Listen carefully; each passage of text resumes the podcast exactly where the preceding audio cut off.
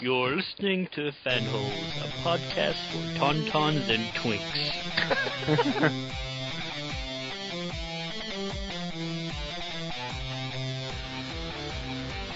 Hey baby, what's going on? This is my microphone voice. Where do you buy those at? I need one. But but I was like in my head, I'm like, I can totally Superboy Prime punch this, so it makes sense, you know.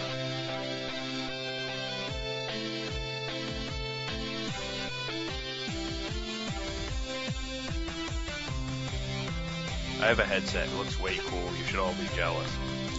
I uh, we are. I'm with Mike on that one.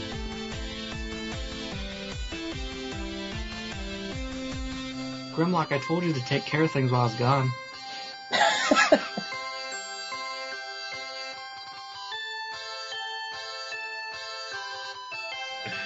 We do a podcast? What the fuck? Hey Vegeta! I'm totally listening to this awesome podcast. Oh, what is it now, Nappa? It's called Fanholes. It's for the fans, by the fans. Actually, it kind of reminds me of listening to the Fanholes podcast back home. Oh, for God's sake, Nappa. Those are not the space fanholes. Those are just the regular fanholes. I don't know, they still sound pretty good, Vegeta. Everybody, welcome back to Fanholes. This is kind of an interesting situation as, as far as you all know, we've been chugging out new episodes every week. When in reality, we've actually kind of taken a little bit of vacation for the holidays. We're filming, uh, we're filming, we're recording this, we're filming now, real video. we're recording this at the beginning of the new year in January. Uh, we did take the holidays off um, to spend time with family or cry. Uh, Stop stop revealing all the magic, Tony. They want to be know, they want to right? be mystified. Fan Fanholes is filmed before a live studio audience. well, I just want to let everybody know we are rejuvenated and revitalized for uh, the 2012 year, as long as it lasts, if we die or not. Okay, we have a pretty cool show this week. We're going to be kind of revisiting something, but going over different topics.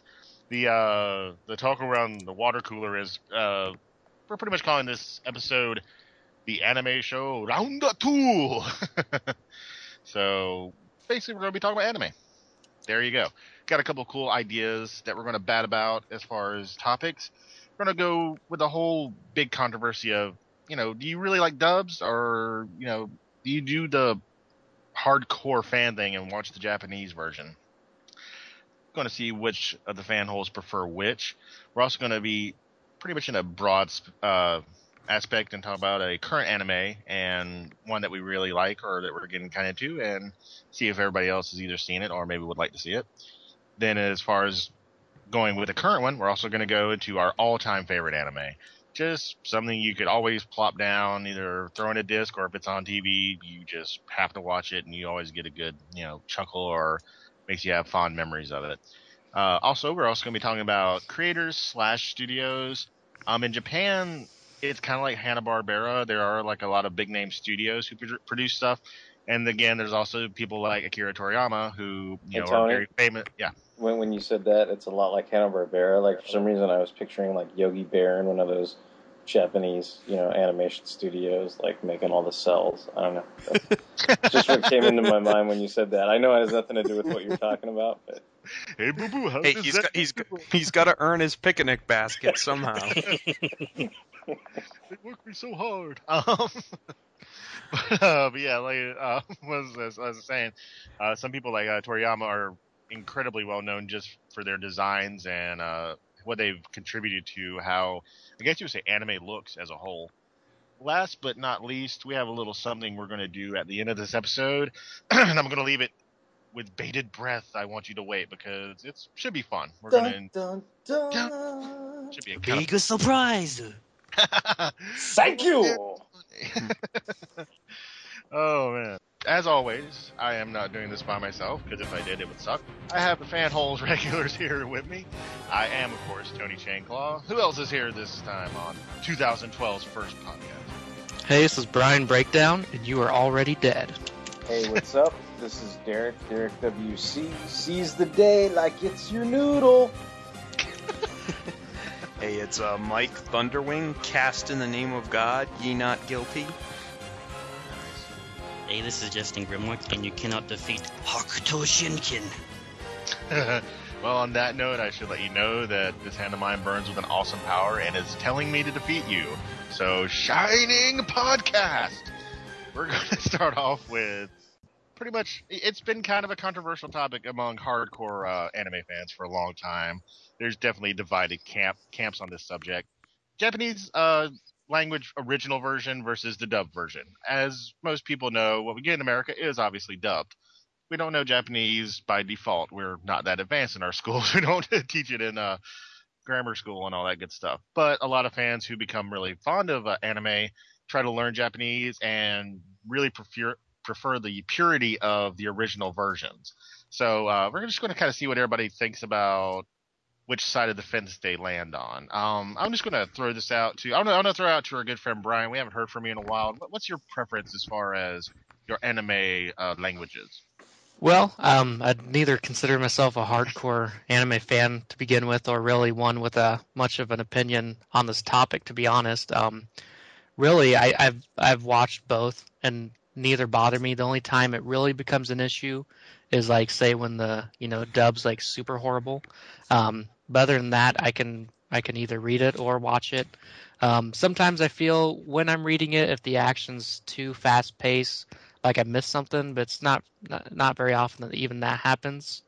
Um, and also, I noticed like I think more with games than with movies. I actually do have an opinion where I, I tend to like the subtitled version better. Um, I don't know if it's just because maybe video games don't give the get the budget to do an appropriate dub or not that you know some of the films do, but there's a lot of like really poor like uh, video game dubs, like even Final Fantasy games, which are like you know, huge games have like really shitty dubs sometimes. So, um, like, you know, I always enjoy the opportunity to to have a subtitled game like the Yakuza series. Um, they're all subtitled, and it's really cool to hear like Japanese gangster, you know, talking Japanese and being able to read it. But uh, other than that, with movies, like I said, yeah, I can go either or. It doesn't really matter much. So it only like bug, bugs you when it's something like you know Rodimus Prime, I will help you, Chief. yeah, I mean, even when it gets that far, it's you know so campy. It's actually fun and like Yeah. worthwhile to enjoy those. But um, yeah. yeah, So as long as it's not terrible, terrible, I can deal with either. Cool, cool. Yeah, you're pretty much on in the middle of the fence. You're like, whatever, whatever's cool. As long as it's a good show. Uh, awesome. Uh, we're gonna go. excuse me to uh, Mike. Mike, what is your preference? Uh, Do you like the original language or do you like the dubbed language? Uh, I guess it's a case of whatever I saw first. Like, uh, in well, I guess it was initially that, and usually like I'd see the Japanese version first, and like I, I was like I, I like I I've said I always used to watch like Dragon Ball Z like subtitled in Japanese, so I kind of developed like an, an affinity for like the Japanese performances and stuff. So like you uh, for a long time I'd just be comparing any English dub to like the Japanese version, and I'd always like usually if I bought a DVD of anime, I'd watch the Japanese version first. But you know nowadays it's just really like almost equal. Like if I like something from like the English version, I'll I'll watch the dub, and if I know I'm not gonna like the dub, I'll just watch the Japanese version. So, I mean, it's it's kind of case by case. I mean, it's like Do different. think like, do you think like the Japanese versions have more of an authentic feel since you know that's the actual you know intended uh, voice they were recording, or does it not really matter to do the dubs? You know, work perfectly fine as long as they're quality dubs. Uh, sometimes I feel like the Japanese like voice actors put a lot more into it. Like like for example, like say uh, anime an anime like Gurren Lagann, like that that I I like the English dub for that, but like there's no comparison between like English dub Kamina and Japanese Kamina because uh, like Kamina is like the most hot-blooded like shouty guy like in anime almost, and like Japanese Kamina is just like screaming his lungs off, and when you listen to like English dub Kamina, he's just kind of just stopping short of screaming his lungs off, you know. So Yeah. you know sometimes you just can't compare it, but you know, and it, it's not that he does a bad performance, but it's just like it's kind of like a diluted version of what the character should be. And, yeah, and, you know, maybe like a a shade shy of the true character, kind of. yeah, and uh, I mean, sometimes like I go back on things like you know like I heard like like the the, the two examples I thought about this they both happen to be characters that uh, Brian Drummond voiced. Like when I initially heard Vegeta's voice in like the English dub of Dragon Ball Z, I was like, oh yeah, he's kind of cool. He's kind of like raspy, and he was like, hey Nappa, you know, you know, like that. But you know, when I heard Japanese Vegeta, I was like, oh, he doesn't sound like that at all in Japanese. And then I was like, oh, he kind of sounds like all manly and you know, uh, like deep voice. But like you know, Brian Drummond kind of plays Vegeta like all raspy and you know, and the the same thing with uh, Zechs Merquise. Like Brian Drummond, oh, it plays him like hello, uh, hello, hero, you know, all raspy and you know, I don't know, a little uh, fruity. I don't know if I'd go that far, but really, I don't know, yeah, throaty, I guess. But like Japanese Zechs Merquise is all like hello, la la, hello, you know, like very deep voiced. So I'm I'm kind of like you know torn. I'm like, well, like the the the English ones I heard first were kind of like you know very distinct and you know memorable, but like watching like the Japanese version for so long, I'm like, well, that's and it doesn't seem like the way the character was originally meant to be portrayed. So you know, you get kind of torn sometimes over it. But um, one thing I can say that I absolutely prefer the English version over uh, the Japanese version, like completely and totally, is the uh, Street Fighter II animated movie. Like I, yeah, it has a much, yeah, much better. I think the Eng- the English actors were like all all in, and the the music definitely was is much better in the uh, the English slash American version. Silver So. chair. yeah. Another one to point out too would be like the original Transformers, because like we had awesome voice actors on Yeah. our G1 Yeah, Transformers. everybody over there was just like, oh, good, good, good, oh, so good, good, good, oh, hit Yeah, it's like they didn't even try. Definitely, yeah. Like they seem to like, yeah. Even like, like like stuff like Beast Wars, they made into a comedy almost, pretty much with their like voice acting. So, I don't. Every, Well, every and episode I- seem to have like certain casts for that. As like, if it, if it's going to be a serious show, even the comedic characters have kind of like, if it's an action show, like even the comedic characters have kind of like, you know, still kind of an action voice or not as whiny. But almost every comedic show, it seems, like, and this is not a stereotype. It just seems like how they cast them. They're all like, "Oh, Nico, yeah, don't take water," you know. it's just like this weird, like squeaky voice for all the Yeah. characters. Oh, I, I I was gonna say though, like on current day, I uh current day, I I kind of have fallen into taking the lazy or what I I guess I should call the Derek approach to things, where I just say uh, I'll just I'll just watch the dub. like I don't even bother anymore. I think rather than the lazy approach, I take the cheap ass approach, and you know whatever's two dollars cheaper on Amazon is usually the one I'll go for. So. yeah. Yeah, I, I think like personally, me, um, I'll, I'll go ahead and throw my two cents because I don't really have a strong opinion myself. I, I think I prefer the dub just because what really kills it for me is when they try to do the subtitles and they do the uh, original Japanese uh, language, and the translation gets lost sometimes pretty hardcore when you're trying to read it and you're like, okay, well, let's I want to listen to the Japanese voices and try to get like you know the original intent and stuff.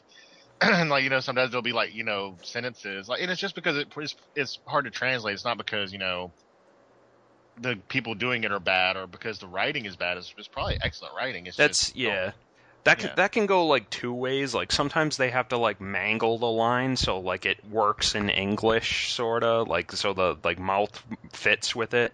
Well, not only know not only the mouth, but like if you if you've ever read like somebody's literal translation of like a, a fan sub or a maybe a, a, a fan manga, you know, like the cadence and the way they speak doesn't really make sense to most people in terms of casual English. You know, Yeah. like nobody nobody goes, "That will be the way I will do the things I do from now on in the way."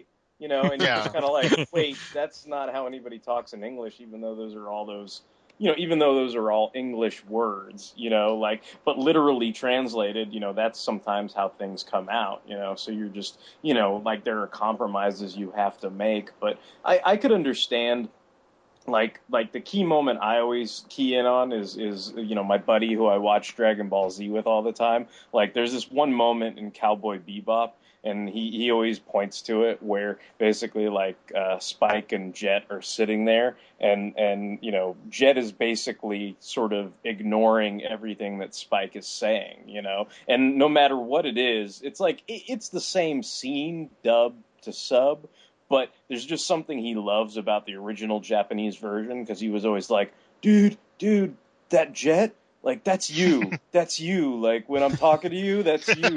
Like you're saying yes but you don't fucking care. Like you're just saying yes to say yes you know? And basically like in the japanese version it's kind of like spike's like you know oh, and he's kind of like you know basically jet's just kind of like hey hey.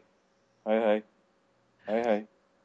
Hey you know I, I like it's like it's like basically he's just Japanese. he's agreeing just to agree but in the in the dub it's a little like it's kind of like what Tony's saying but not in terms of subtitles like reading something and it getting lost but in terms of of the dub version you know it's kind of different because they ended up translating it as yeah yeah.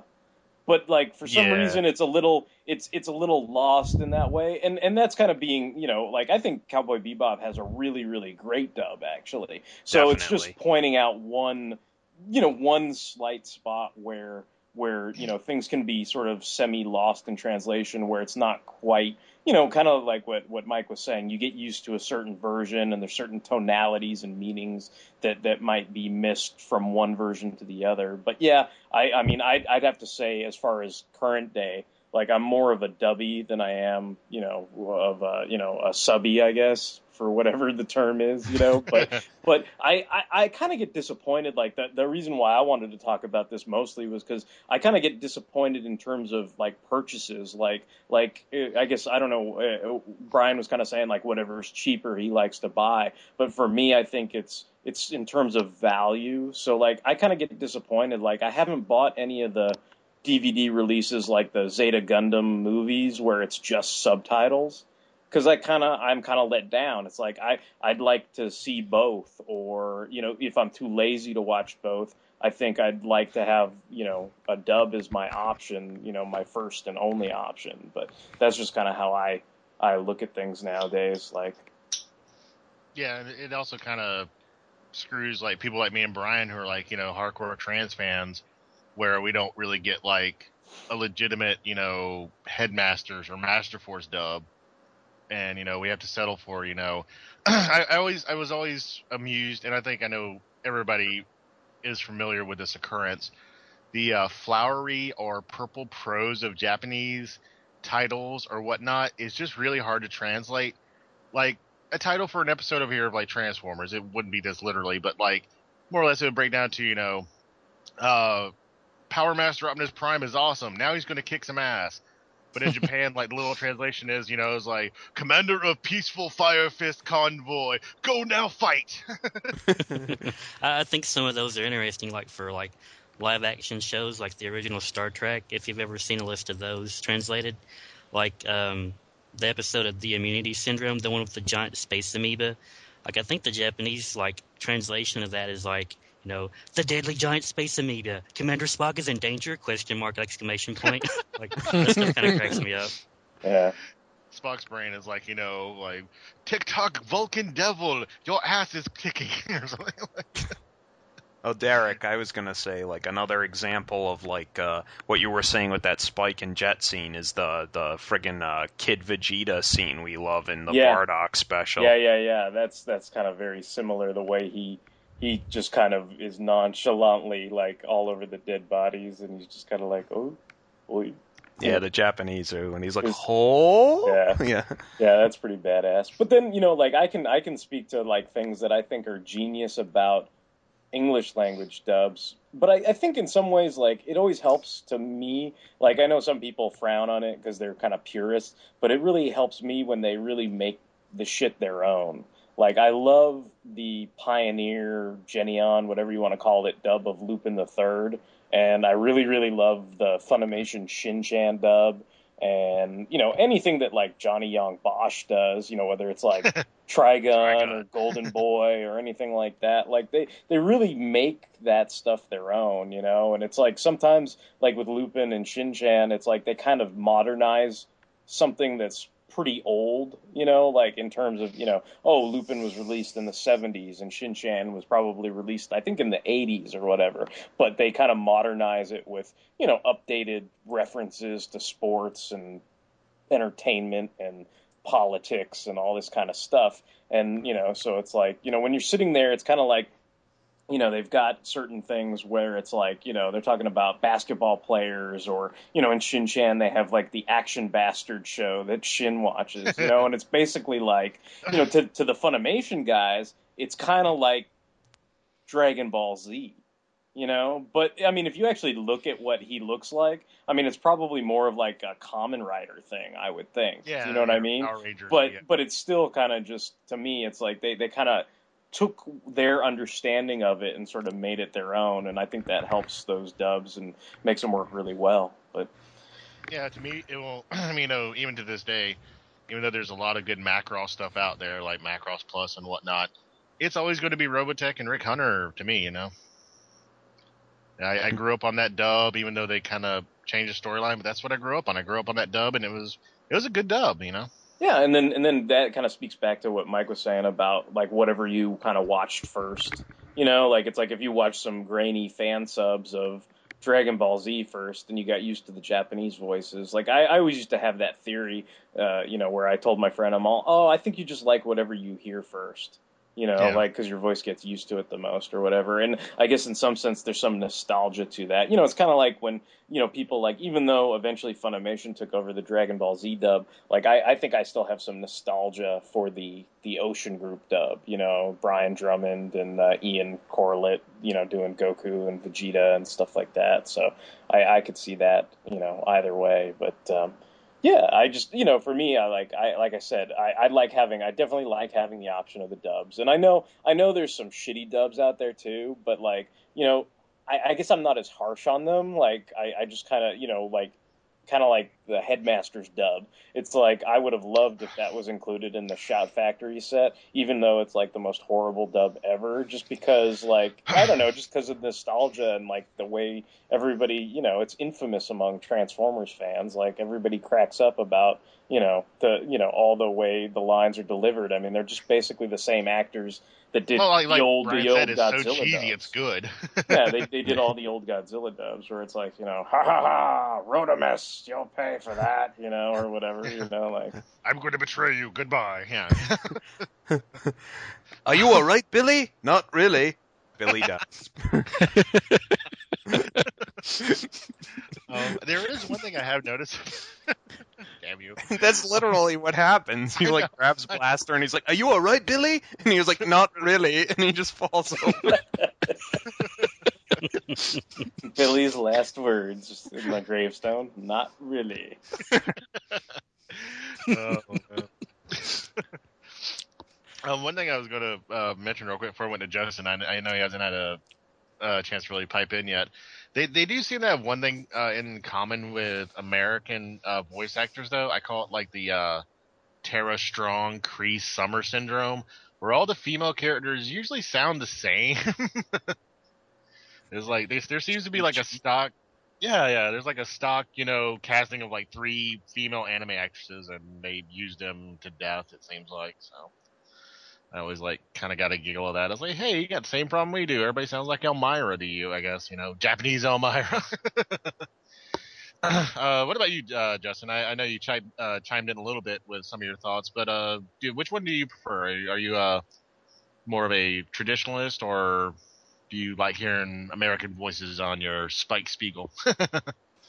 Well, like when when I got into anime like really hardcore, like when I was in middle school, like at that time, like I was really big on just watching dubs, and I guess part of it was because I didn't have a lot of access to like fan subs or anything.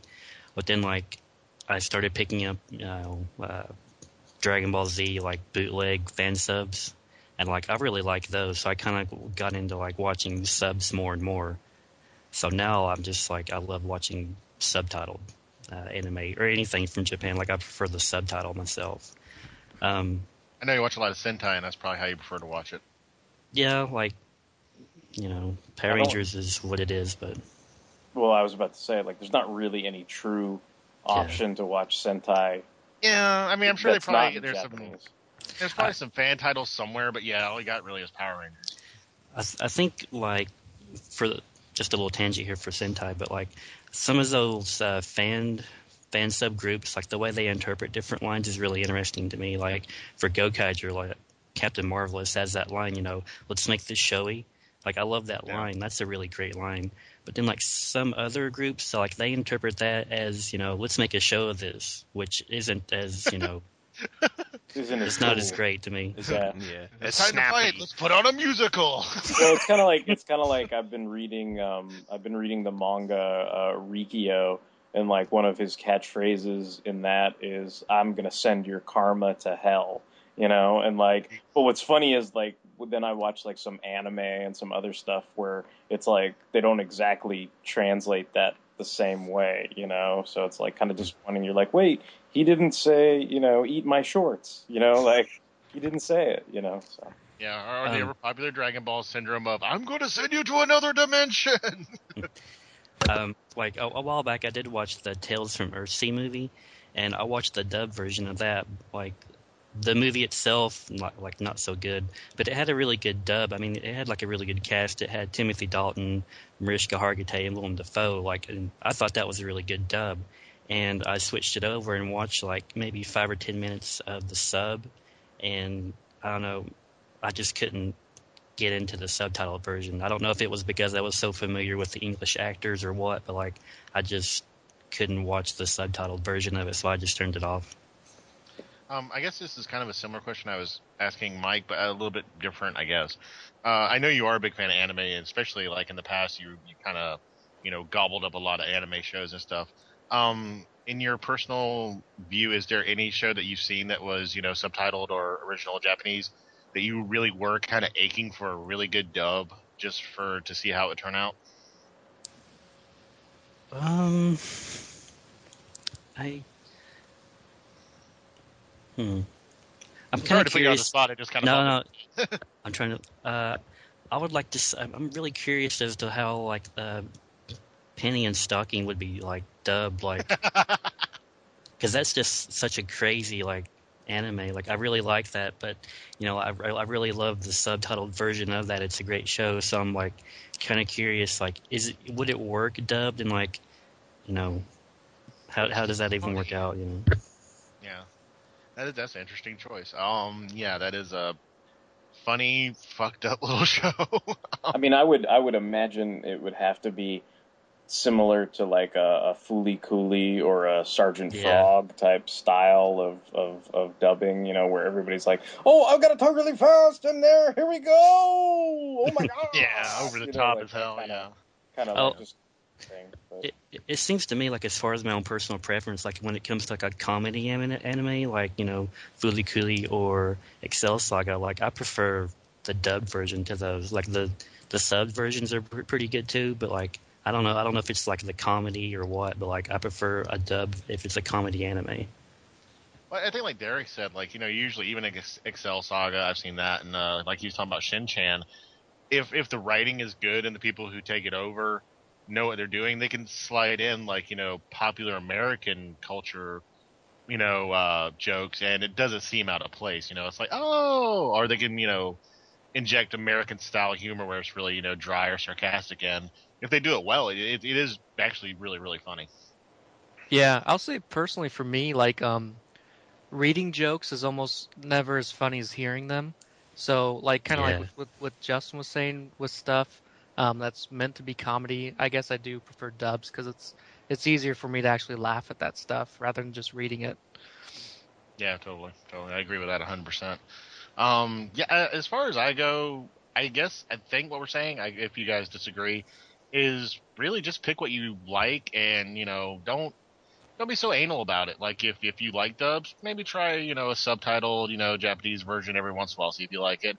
If you prefer, if you're hardcore like must be Japanese, try a good dub. Like Derek said, you know Cowboy Bebop's a great dub. It's just very true to the like I'm sure Japanese version. So don't be so adamant about your version is best. You know, just you know enjoy the show for what it is. Would would you guys agree? I, I prefer to demand someone watch one or the other. Okay. Well, I, I, I'm like, I demand you watch Lupin the Third dubbed. you have no choice. I too err on the side of imposing our will on others. It is our show. It's called Fanholes, not you know what you guys want. It's not friend holes, it's fan holes. it's not freedom holes. nice. The new regime for 2012. We will tell you what to fucking like. Um, You are gonna watch Earthsea, and and you will like Pierce Brosnan. Oh man. Um, nice. This is like one of my Japanese animes. Oh, what the fuck you talking about? I'm talking about piss and shit, and you're all talking about some stupid Japanese shit I don't give a fuck about.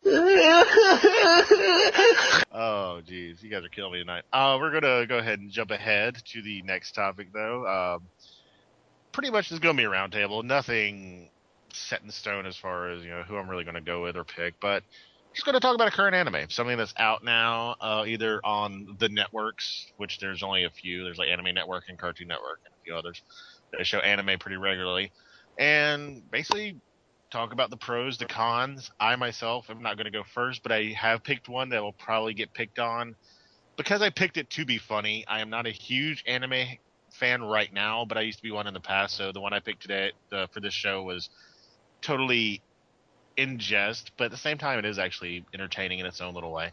Um, I guess just like I said, roundtable. So hey, Derek, what's what's something you're watching right now that's pretty good? The the uh, anime I decided to talk about for this topic that I uh, recently finished watching uh, is Monster, and uh, it, you know it started out as a manga and uh, and was you know it's a 74 episode anime, so it's not it's not super short, um, but it's not you know it's not One Piece you know 500 million episodes long either. Um, I really, really enjoyed this. Um, it's the dub is from, uh, uh, I guess the you know it's a LA dub, so it, it's released by Viz over here in the U.S. Um, so I, I enjoyed the dub. Um, my my buddy tried to get me to watch it uh, a couple years back before it was released in the states because he heard it was really good, and so I, I saw that it was a, an anime, and I was like, well, instead of reading this, maybe I'll try and watch it. And I watched a couple episodes subtitled and kind of you know forgot about it or whatever. But um, but when it came on the Sci-Fi Channel, it's like one of those things. I, I don't know how to explain it. Like you ever like flip around in the cable channels or something. Like this is kind of how I started watching uh, the HBO series Oz. But it's like you just flip on the channel and you're just kind of like, what the fuck is going on? You know, and you just you're kind of I gotta watch captivated by the whole thing, and and you keep watching it. And and I remember I just kind of flipped onto it one night, and I went, oh yeah, this is that series that my buddy you know was telling me was really good, and I'm all you know, it's it's you know a suspense thriller. Uh, the lead character is a doctor named uh, Kenzo Tenma, and uh, he basically you know, uh, the, the main premise of it is is the you know one of the young uh, uh, men he saves, you know, that is uh, wounded because he's like this highly trained neurosurgeon, you know, grows up to be you know this kind of Machiavellian mastermind and everything,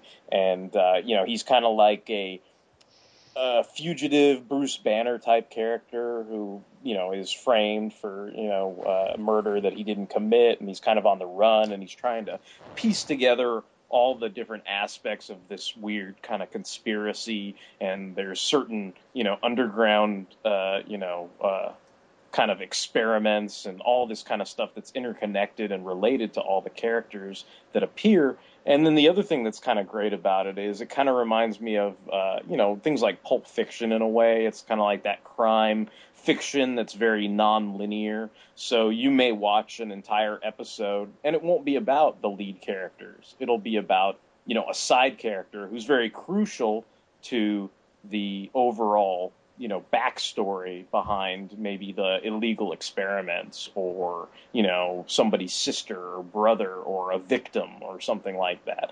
And uh, you get to know all the characters pretty well. You know they're painted very uh, you know dramatically and it's kind of in some ways it's kind of a slice of life. Like i know some people have been critical of it because they're like oh this is boring. But it's like it, to me it, it kind of plays more like real life where when it does get involved in the action you know there's big there's action scenes but it's you know sparse. It's not like you know, you know, in real life, it's not like there's a fucking car chase and Bay Former explosions like every fucking, you It's know, like five minutes. there's a big robot fight every five seconds. Yeah, yeah, it's it's like you know when when shit goes down and and people run into each other and people are gonna snipe somebody down and the building burns down. It's it's pretty exciting, but there's a lot of suspense and intrigue and and kind of slice of life, you know, daily events that lead up to that kind of climactic point and stuff. But It sounds kind of noirish. Is it kind of a noirish? yeah, yeah. I mean, I would say so. I mean, you know, there's lots of,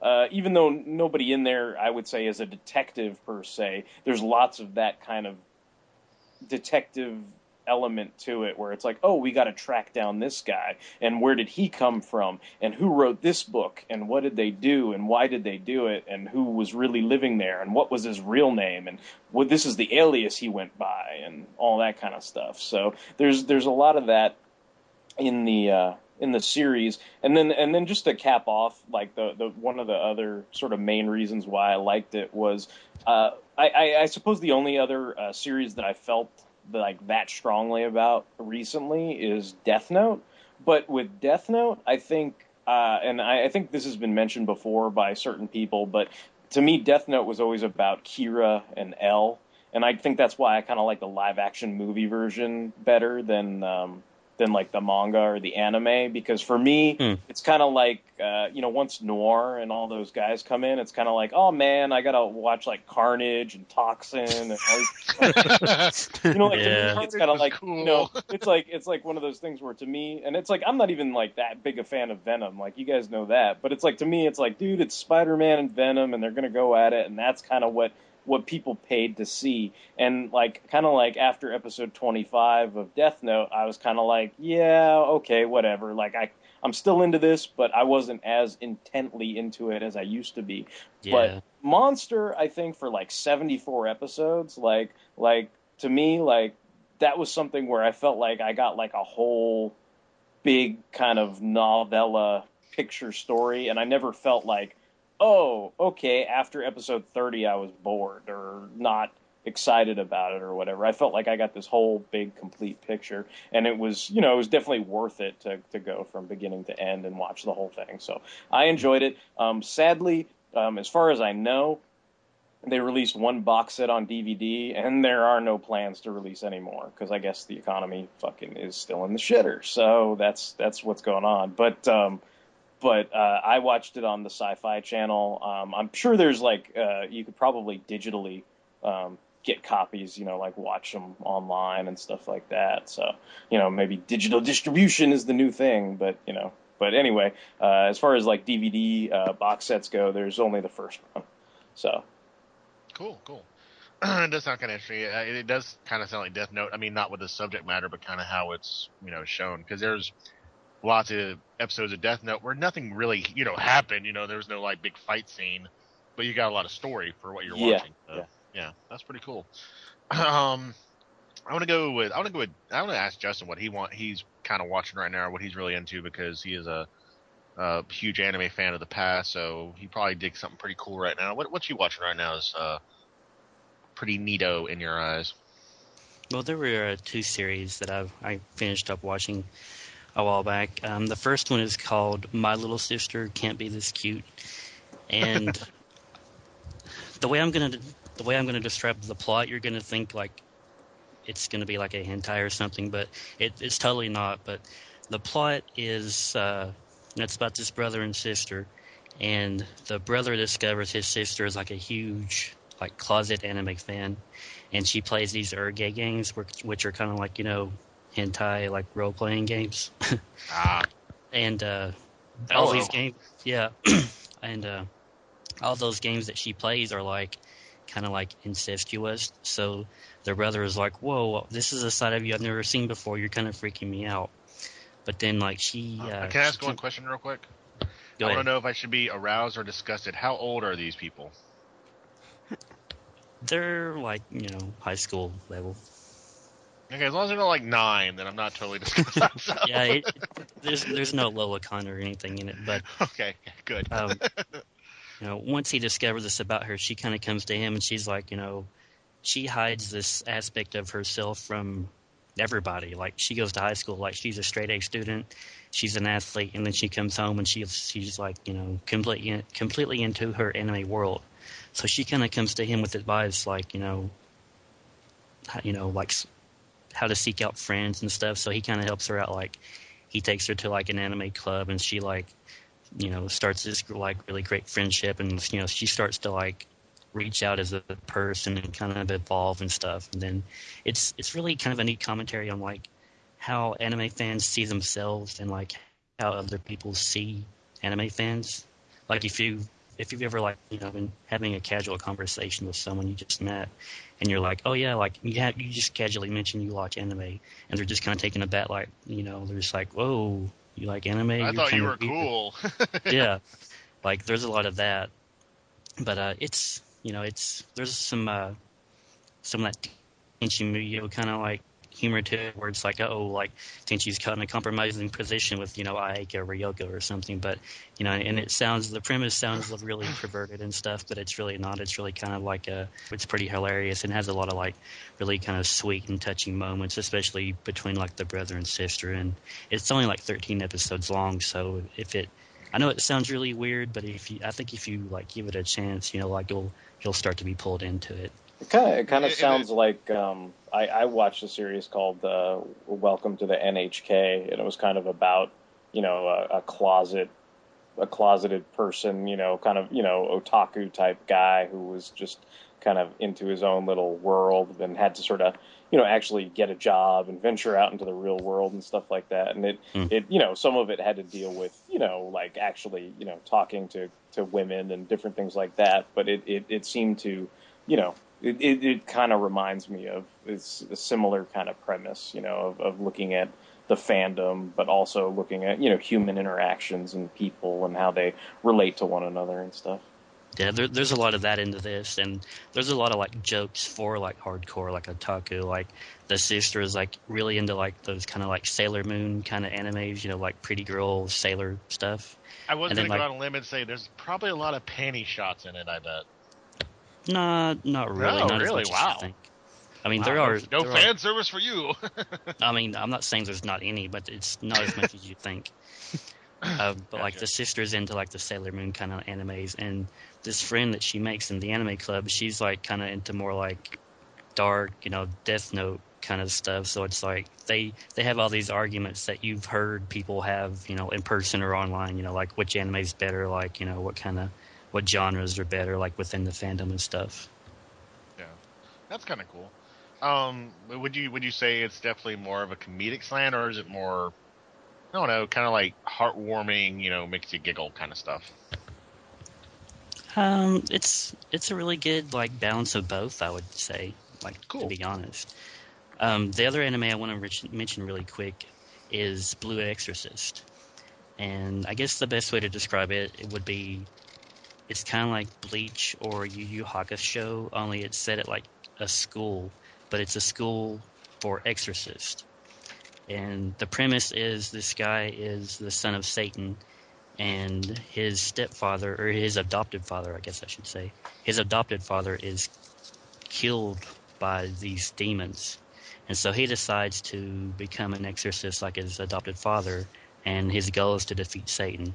So he goes to this school to learn to be an exorcist, and you know he meets all these characters. You know he learns more about you know his destiny and you know like why Satan is his dad and all this other stuff. But it, it's Is it, is it's it too much to ask that his name is Damien Hellstrom? no. Can anyone destroy his destiny?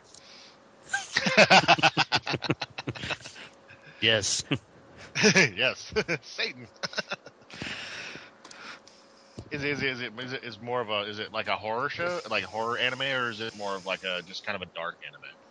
Uh, I wouldn't really classify it as horror, but uh, it is aspects of it are dark, but it's you know it's more like an actiony kind of anime. That's why I'm describing it kind of like Bleach or Yu Yu Hakusho. Like it's more something like like that.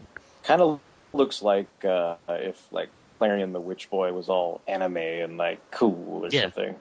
Yeah, that's a good that's a good description. Cool, cool. okay, hey, hey, pretty good choices. So, so far, I've got a few that I'm interested in. Um, I will skip mine again for right now, and let's go with. Since I start with Brian, I'll go to Mike next and let Brian uh, finish up. Well, what's what's something you're watching right now, Mike? That's uh, pretty pretty cool. Something anime awesome. Well, proving that I am a man of diverse interests, I am following three separate Gundam shows right now. Nani? No, uh, and it, like you know, two of them aren't even really like uh, like uh, the three I'm referring to are Gundam Age, uh, Gundam Unicorn, and the remastering of Gundam Seed. So it's like one of them only comes out like twice a year. The other one is a show that already has been aired, and the third one is fi- is finally the only new one. so that's I'm I don't know. I'm not. I've, I haven't really been big into anime like for the last few, like few months or anything, and so I just kind of. Well, actually, even for the last few years, I mean, I just kind of go with what I know now, and you know, uh, that's pretty much my whole thing. Like, I guess I'll get more into this with like the next uh, topic about creators and studios and stuff, but uh, like you know, I just go with what I know pretty much with an- in in regards to anime. But uh, as for as for what I'm following, um, like uh, I know a couple of you have seen some of Gundam Age, and I'm enjoying that so far. Um, I really like like Gundam Age is uh, it's really fast paced because it, it it's going apparently the plan is like uh, the background is it's going to be a 100 year war. So the plan is uh, they're following the first character and then they're going to follow the first character's son in the next arc and then his grandson in the final arc. So it's like you know you only have so many episodes with each character. So like each character gets a really fast paced plot so I- I think it's like 12 episodes in right now, and it's real like things are moving really fast, and uh, I, it's like you know, there's going to be a. Uh, it's only like 12 episodes in, and there's going to be one of those like earth-shaking final battles where probably a lot of people will die in a, like within the next couple episodes. So that's pretty cool. Is it So, a like- UC or no? No, it's another alternate universe, but uh, Okay. it it it has a lot of homages to like UC, but you know, pretty much every Gundam show that isn't UC always like has to homage UC in some way. Like I was gonna say, like he's the first character has like a basic Gundam that can like switch out equipment and stuff, which is kind of a nod to like Seed and stuff. But like uh, the the next uh, main character's Gundam is going to be like a transformable one, like Zeta Gundam, Or wing and then whatever, yeah. yeah, and the the rumor is like the third character's Gundam is going to have like heavy artillery, like double Zeta. So it's kind of like the homage is the homage is complete there. Yeah, but yeah, I'm really enjoying that show. Um, then you've got like Gundam Unicorn, which I've mentioned before on this show, which is basically like the the G1 like fan wank uh, movie series that like appeal appeals to like you know uh, old school Gundam fans and stuff, and, that's I'm, that's I'm, I'm happy it has a dub. yeah yeah. For na- for now yeah. Like what happened with Bandai and everything this past, what we found out. Well, I guess we'll discuss this later. But what happened with Bandai, we don't know what the hell the status is with Gundam in the U.S. now after you know after February. So we'll see what happens. But Well, yeah. I'm, I'm I'm thinking like if you if you look at it, the the reason why you're watching that Gundam Seed remastered the way you are is probably due to what happened with Bandai. Yeah, you know, I mean, if they're yeah. if they're if they're you know basically getting rid of all their physical distribution, meaning you know no more DVDs and Blu-rays after February, then either those titles get licensed to somebody who can distribute them, like Viz or you know uh, Funimation or whoever is left, you know, um, and who's ever not shaving, Um, That was my cell phone. got a text. Yeah, My that. cell phone's blowing up over here. um, Just start calling me Hollywood. yo, yo. I um, think we have a Zeon spy on this podcast.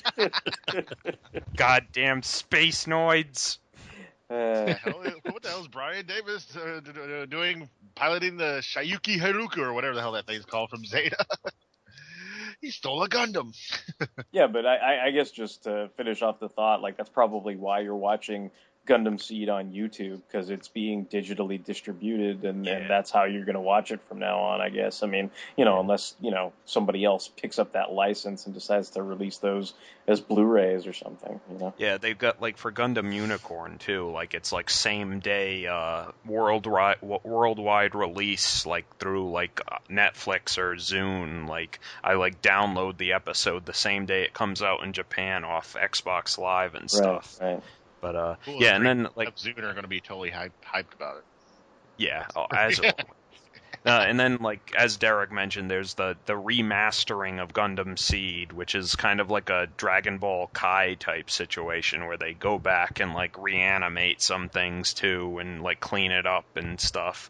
And uh, that the official like Gundam YouTube page, like I think it's like Gundam Info channel or whatever, is is showing English subtitles of that like every week, like officially and stuff and free. So that's pretty cool. And Um, I uh, got a question. I, I- I'm not as big of a Gundam fan as I used to be. I used to be really into it in the uh, late '90s, early 2000s. And from what I, I've heard from you guys, was Gundam Seed like really huge in Japan? Was it like a really big series? Yeah.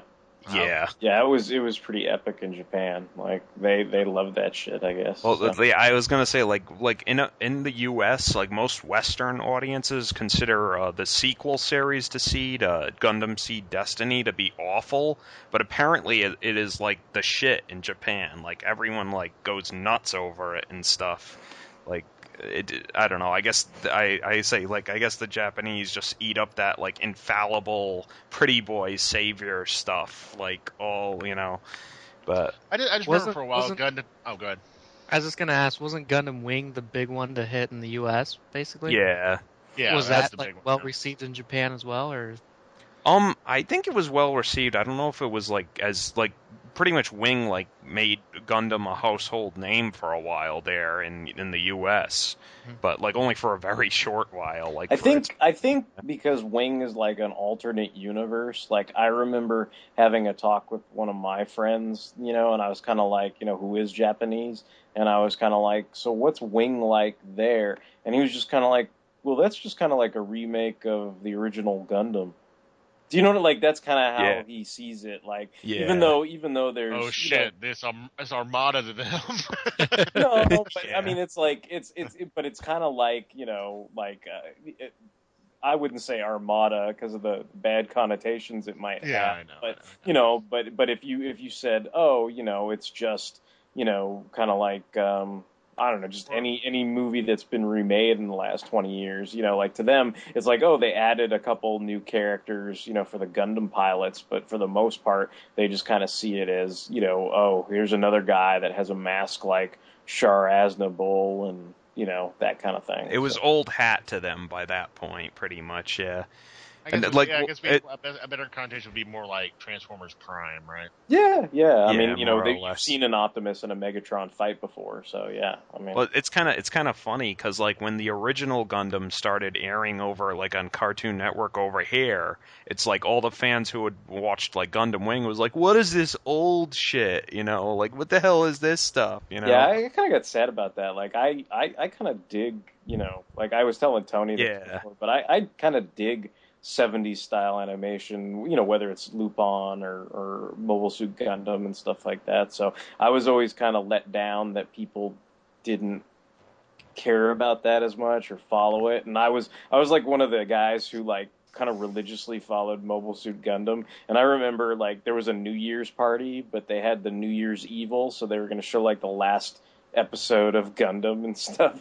So it's like I went to the New Year's party and hung out with everybody, but but by then like everybody was all you know, it was like really late at night and everybody was pretty much all asleep or whatever they were doing, but I was still up like watching the the New Year's Evil. You know, it was like it was like Darkseid's fighting Superman and Char's fighting Amuro, and they actually like aired the last episode, and I was like, this is awesome. Like I I don't know, but All the all the people asleep are like, "What the hell's a Zeong?" Um, Young. Zeong. But yeah, yeah, Hey, I- it's it's space. Your mobile suit doesn't need legs. Yeah, fuck that. I, I actually was going to say I echo echo you guys' uh, thoughts on MSG because not monosodium glutamate, but Mobile Suit Gundam. Um, uh, Mobile Suit Gundam really got the shaft in America. I, I thought it was a good show. I mean, it, it was classic '70s, you know, anime. So I mean, yeah. maybe this is just speculation because I don't really know, but it, it seems like Gundam should have been Bandai's Dragon Ball Z franchise in America, but it didn't. you know, like as opposed to say Dragon Ball Z and I would say for Viz like Naruto and Bleach and stuff like that, it's like it doesn't seem like they can repackage that over and over and over and over again, even with all the different series they have, because it didn't it didn't take off really. I mean, like kind of like what Brian's saying. It's like, oh, wasn't Gundam Wing when Gundam was big, and then like what happened after that? It's like, well, they tried to release all the other series, and then I guess because you know, I, I would say it's because at that point, you know, I, I don't think uh, uh, American audiences were used to, and I, I don't think we still are in some regards. Like we're used to sequelizations and stuff, which is probably yeah, but why say we had like the original Gundam Wing. Well, not original, but we had Gundam Wing with fucking uh, what's his name, uh, uh, Heero Yuy, and we're like, you know, oh, that's the Gundam pilot. He's the hero for all of them. Then the next one we get uh, Amuro.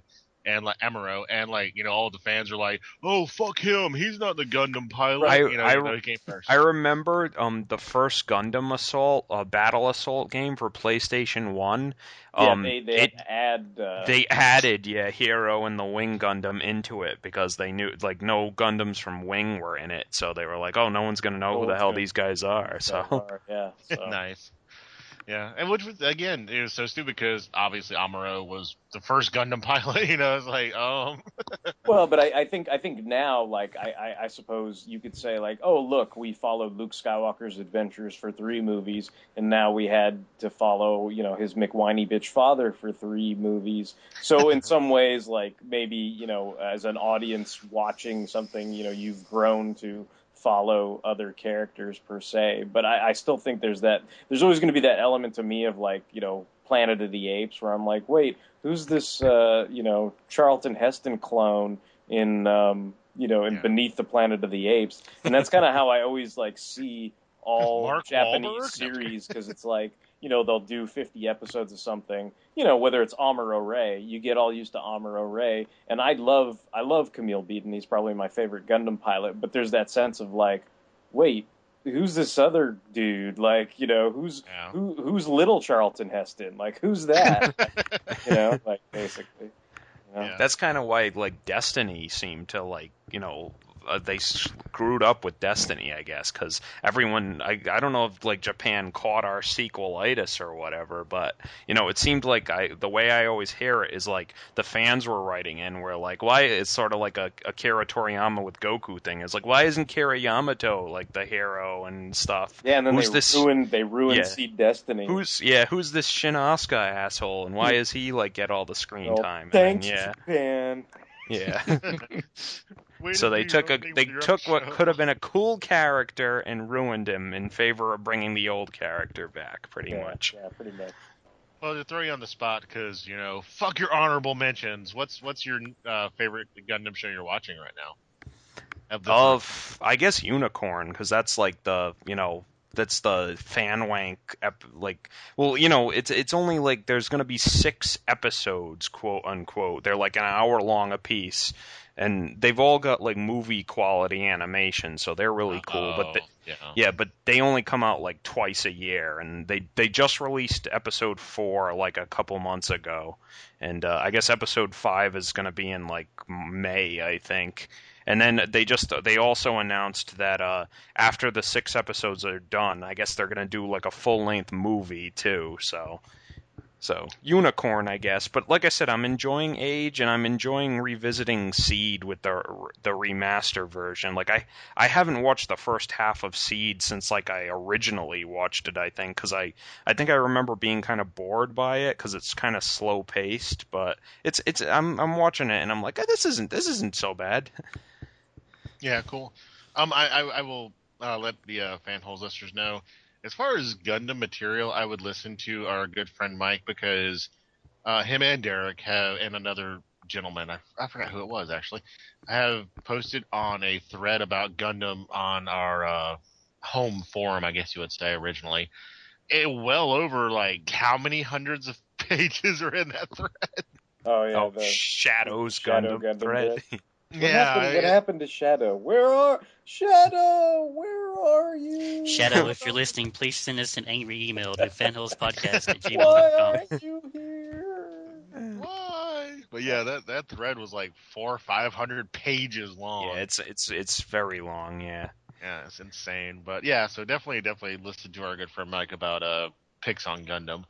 Um, I'm I'm torn. I don't know if I want to reveal my shitty anime and let Brian end it on a good note with a good anime. I'm not gonna end it on a good note. Um, I have a, you know, like Fuck you guys. Listen to this. I don't think I've watched any anime that you could even consider current. Um, the one I'm currently watching personally is uh, Robotech, and that was another like economic driven d- purchase decision.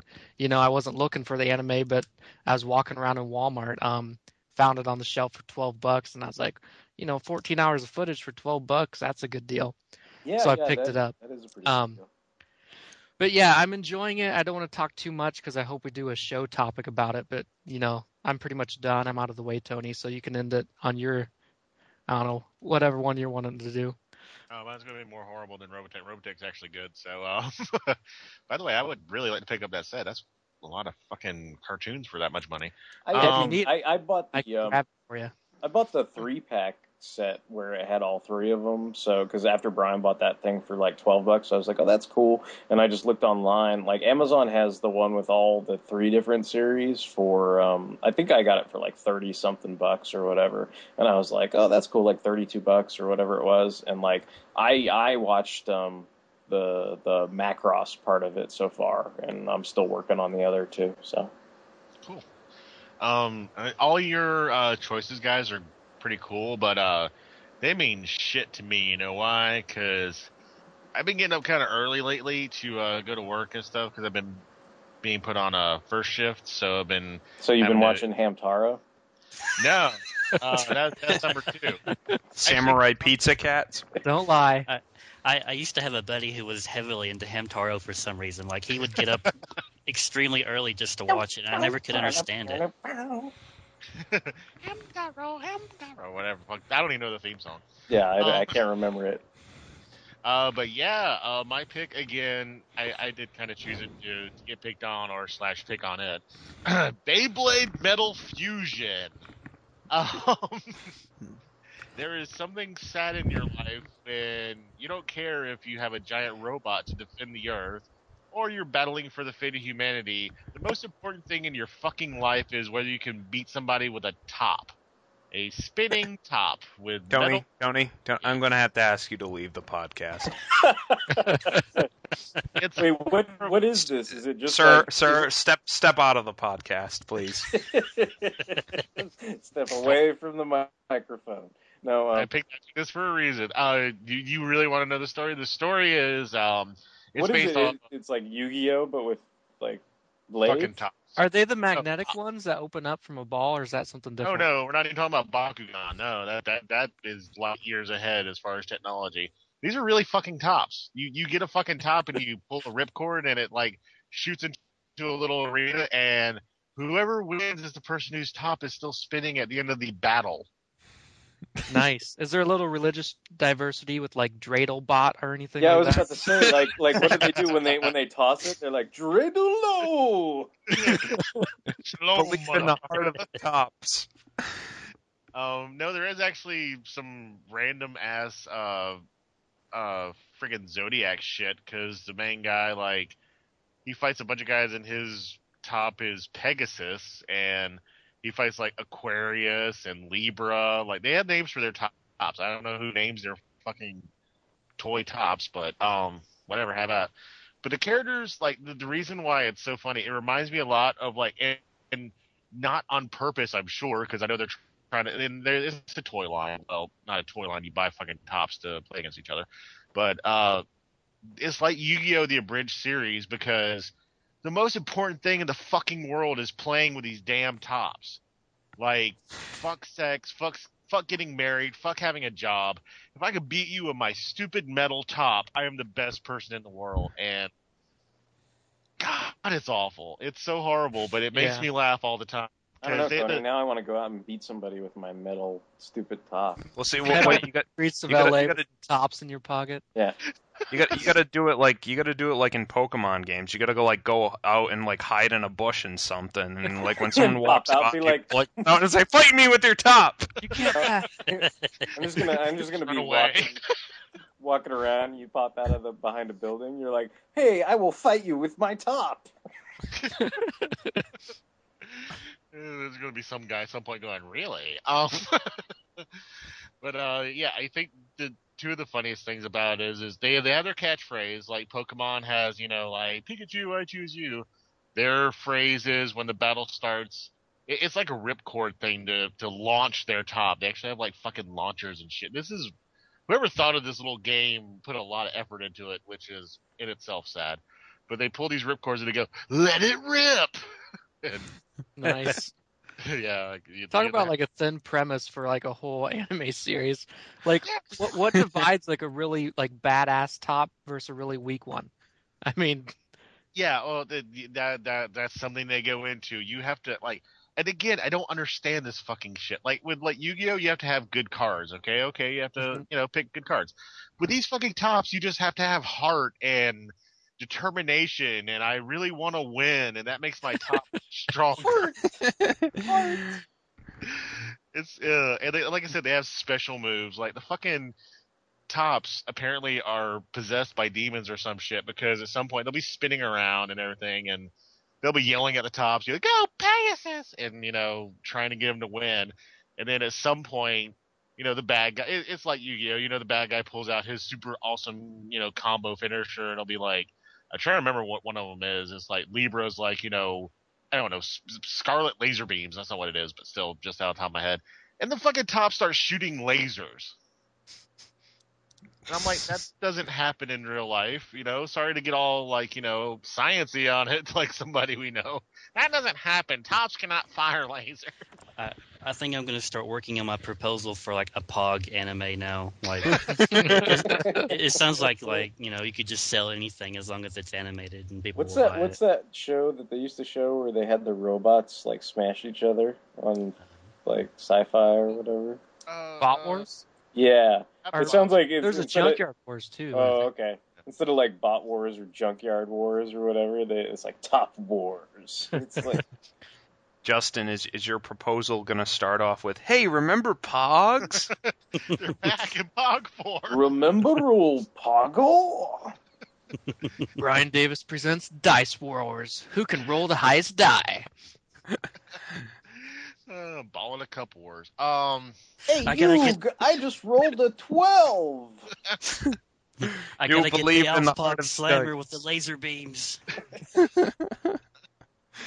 Yeah, it's it. Yeah, God. I, I mean, it's one of those car wreck shows where it's so horrible. I, I feel stupid for watching it, but it, it it does kind of the headmaster's quality as far as the dub, where it's so horrible that these kids are just so consumed by playing with fucking tops in battles that you're just like, I can't I can't turn away. And there's also nothing else on except for like Ronco like infomercials at that time of day. But uh yeah, and that's the other thing you're talking you were talking about Brian like who thinks of this idea to like base a whole no Metal Fusion is like the third sequel to the series it's like there was like the original Beyblade and Beyblade some shit and this is like the third one I'm like what the fuck Beyblade, some shit coming up. Yeah. that's the fourth one Tony, I, I think you should have stuck with Hamtaro. you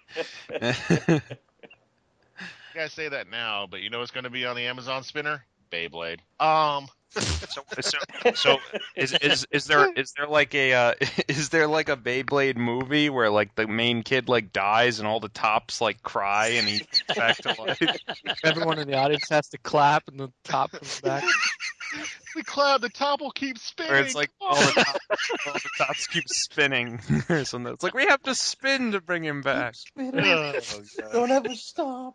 People are falling down the movie theater start stairs in the Oh. dark, spinning down them. This this just goes to show you that spinning is wrong. So now I, I, I think we Sitting. should make like a trailer mashup with like the Inception trailer, but set to Beyblade. You know? Oh, with tops. Oh, and you want to know that like the saddest thing is like you know, and I'll end on this note.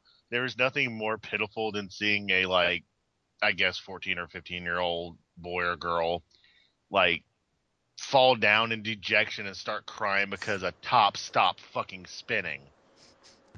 I can't believe I lost. My top has stopped spinning. Tops never stop spinning. Uh, it's, like, it's That's bad. what you think, baby. That's what you think. But yeah, I, I, I it's not a someplace cold thing because, like I said, I do get some weird entertainment out of how bad it is, but it's bad. I mean, yeah, I'm, I'm not gonna sugarcoat it. It's it's not something you would uh, go into going, yeah, I'm expecting fucking you know, uh, like robot carnival or you know like Akira. Yeah, you don't get your hopes up. But uh, yeah, that's that's mine. Uh, Beyblade Metal Fusion. Kamille's a man's name, and I'm a man! We're going to move on after that to, and my take on this one is actually going to be good. Well, I think so. It's actually an anime that actually does have a little bit of a success, and people do like it. So hopefully it'll it'll make uh, amends for Beyblade. We're going to go with personal favorite anime, like of all time, or just one you always dig, one one you can just sit down, like I said earlier, and watch any episode. You've watched it so much pick it right up, get into it, and just be like, you know, like like Cowboy Bebop. Somebody said, you know, like hell yeah, Spike, fucking karate kick that motherfucker, you know, whatever. Just uh, anime that just really, really latched onto a part of your brain, and you always enjoyed it, no matter when it comes on. So, um, I'm trying to think of who I haven't started with yet. I don't think I've started with Mike yet. Uh, what what's uh your favorite anime? Uh, I think you did start with me, but I'll go anyway. Um, let me see. I Uh, just got done talking about tops. Give me a little bit of credit. okay. Um, in general, I'd have to say that Dragon Ball Z is my probably my favorite anime of all time. But you know, there's a lot of like you know ones that I could make the case for, like you know Cowboy Bebop, Trigun, you know Gurren Lagann, uh, Big O, uh, you know the Rurouni Kenshin OVAs and stuff. Like I can make a case for any of those. I, I, I mean eh, Gundam. Gundam is probably my favorite overall like franchise, but I'll, I'll say I'll just go say Dragon Ball Z is my favorite series of all time.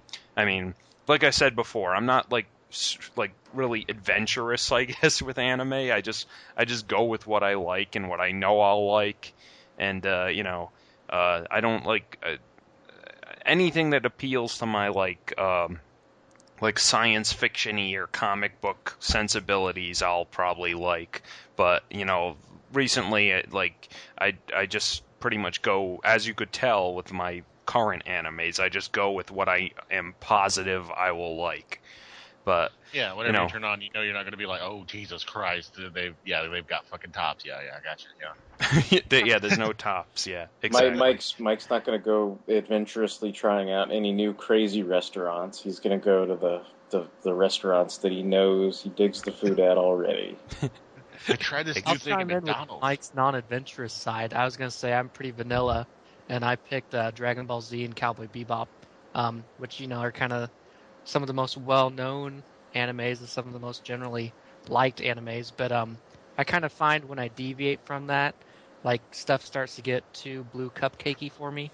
So I kind of just Yeah. straight. Yeah, there, there's definitely that um, that aspect to it because I remember, you know, being uh, I think maybe at the dawn of the new millennium, you know, I was kind of adventurous. So it's like I'd watch what I could see on TV, whether it would be like cable or Showtime or you know Cartoon Network or what what have you, you know, whatever was big at the time, you know, DBZ or Gundam or whatnot. But I also, you know, we would constantly rent things that. Uh, you know, kind of look cool to us. But in that regard, like there's hits and misses because I watched Rurouni Kenshin and Trigun before I ever saw them released on TV. So in that sense, like I feel like I discovered some really, you know, I, I'd back Mike up. You know, I'd say those are some winners. Like those are some things that I really, really enjoyed. But then there's like some other stuff where you know I would try things, and you know this is not to rag on anybody who enjoys the series or whatever, but it's like you know stuff like Record of Lodoss War or like Neo Genesis Evangelion, like those were just not my thing you know but it Yeah. didn't I, I tried them I, I watched them you know way before they were ever on tv but it just you know like kind of like what brian's saying sometimes stuff is like too blue cupcakey for me you know where it's like oh this is this is like serial experiments lain this is getting a little weird you know like this isn't this you know it's not just dudes and guns and they're shooting at each other and it's kind of clear what's going on you know so Yeah. like, oh, I- so that robot's your mom? Yeah, yeah. Uh, I can remember a, a good buddy of mine, like, we were talking about anime, and he mentioned Lodoss War, and I was like, no, I've never seen that. And he was just like, what? You've never seen that? Like, he went crazy. He was like, oh, you gotta watch it. It's, it's, it's amazing. I've got all the DVDs. I'll let you borrow them. I was like, oh, okay. So I sat down and, like, I watched maybe four or five episodes, and I, I just couldn't get into it. Like, nothing about it really captured me. And, like, as I'm watching it, I'm like, secret He- brothers ho I'm like, he really loves this, and I don't know why. So, what am I missing out on? But it, like, I just gave up on watching it. But you, you know, I don't know. I, I I I just wanted to say about Dragon Ball Z. It really is like when you when you kind of step back from it and look at it. It really is like a prof- like kind of a professionally put together kind of like Mad Lib or something that works out somehow. Like like you know Akira Toriyama is obviously like naturally talented and stuff, and that's probably why it all hangs together. But you can tell at a certain point in Dragon Ball Z that he's just making shit up like at like Mhm. as he goes along like you know especially after uh, like i'm pretty sure he had everything up through frieza mostly planned out. And then like when you get to the cell saga it's like you know hey remember the red ribbon army? And like goku goku's like oh yeah didn't i like personally bludgeon every single one of them to death? And it's like and you know toriyama's like well you didn't bludgeon this one guy you know dr gero who was like an awesome scientist and he can build androids and stuff and Goku's like, "Oh, well that sucks," you know. There can only be one, except for those other 600 guys who were off camera who killed 700 people who he doesn't know about. And like to to some extent I enjoy like the progression, but like at some point when you step back from it, it's kind of like, yeah, you were just kind of like pulling this out of your ass because your editor was like, you know, oh man, you know, this Dragon Ball Z stuff really sells. Keep writing, keep writing, you know. Yeah, I think another thing that would point to that, you know, just kind of coming, you know, as a not really planned out would be like the nerfing of Goku too, and like his whole heart attack and stuff. It's like, obviously, if if the series had been planned, you know, Goku could have wiped up with those androids, but they had to put something there to, you know, set him back down to zero again. Yep.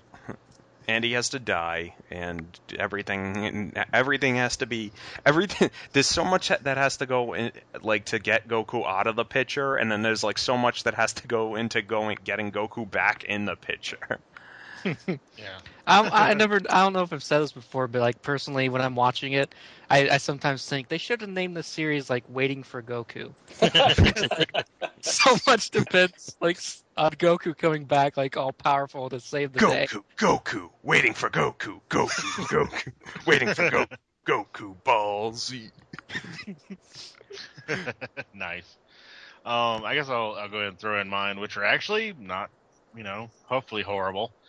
Um, I actually have two honorable mentions on mine. So, my favorite though would have to be uh, Martian successor Nadesico. Uh, it makes fun of giant robots, but funny, and I just really dig that. Uh, basically, the whole idea is the Earth is under attack by these evil uh, Martian, well, not Martians, um, oh, Jovians from, you know, Jupiter.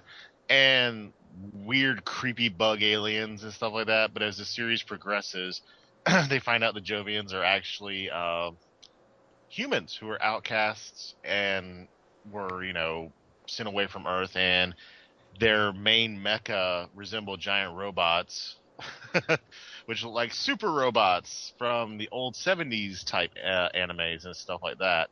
It was it was called Geki Ganger, um, which yeah, and the, the show even has like you know this funny little thing where the the main character pilots uh, the the staple of the uh, Earth forces, uh, the Aestivalis and stuff. But it has like firing rocket punch.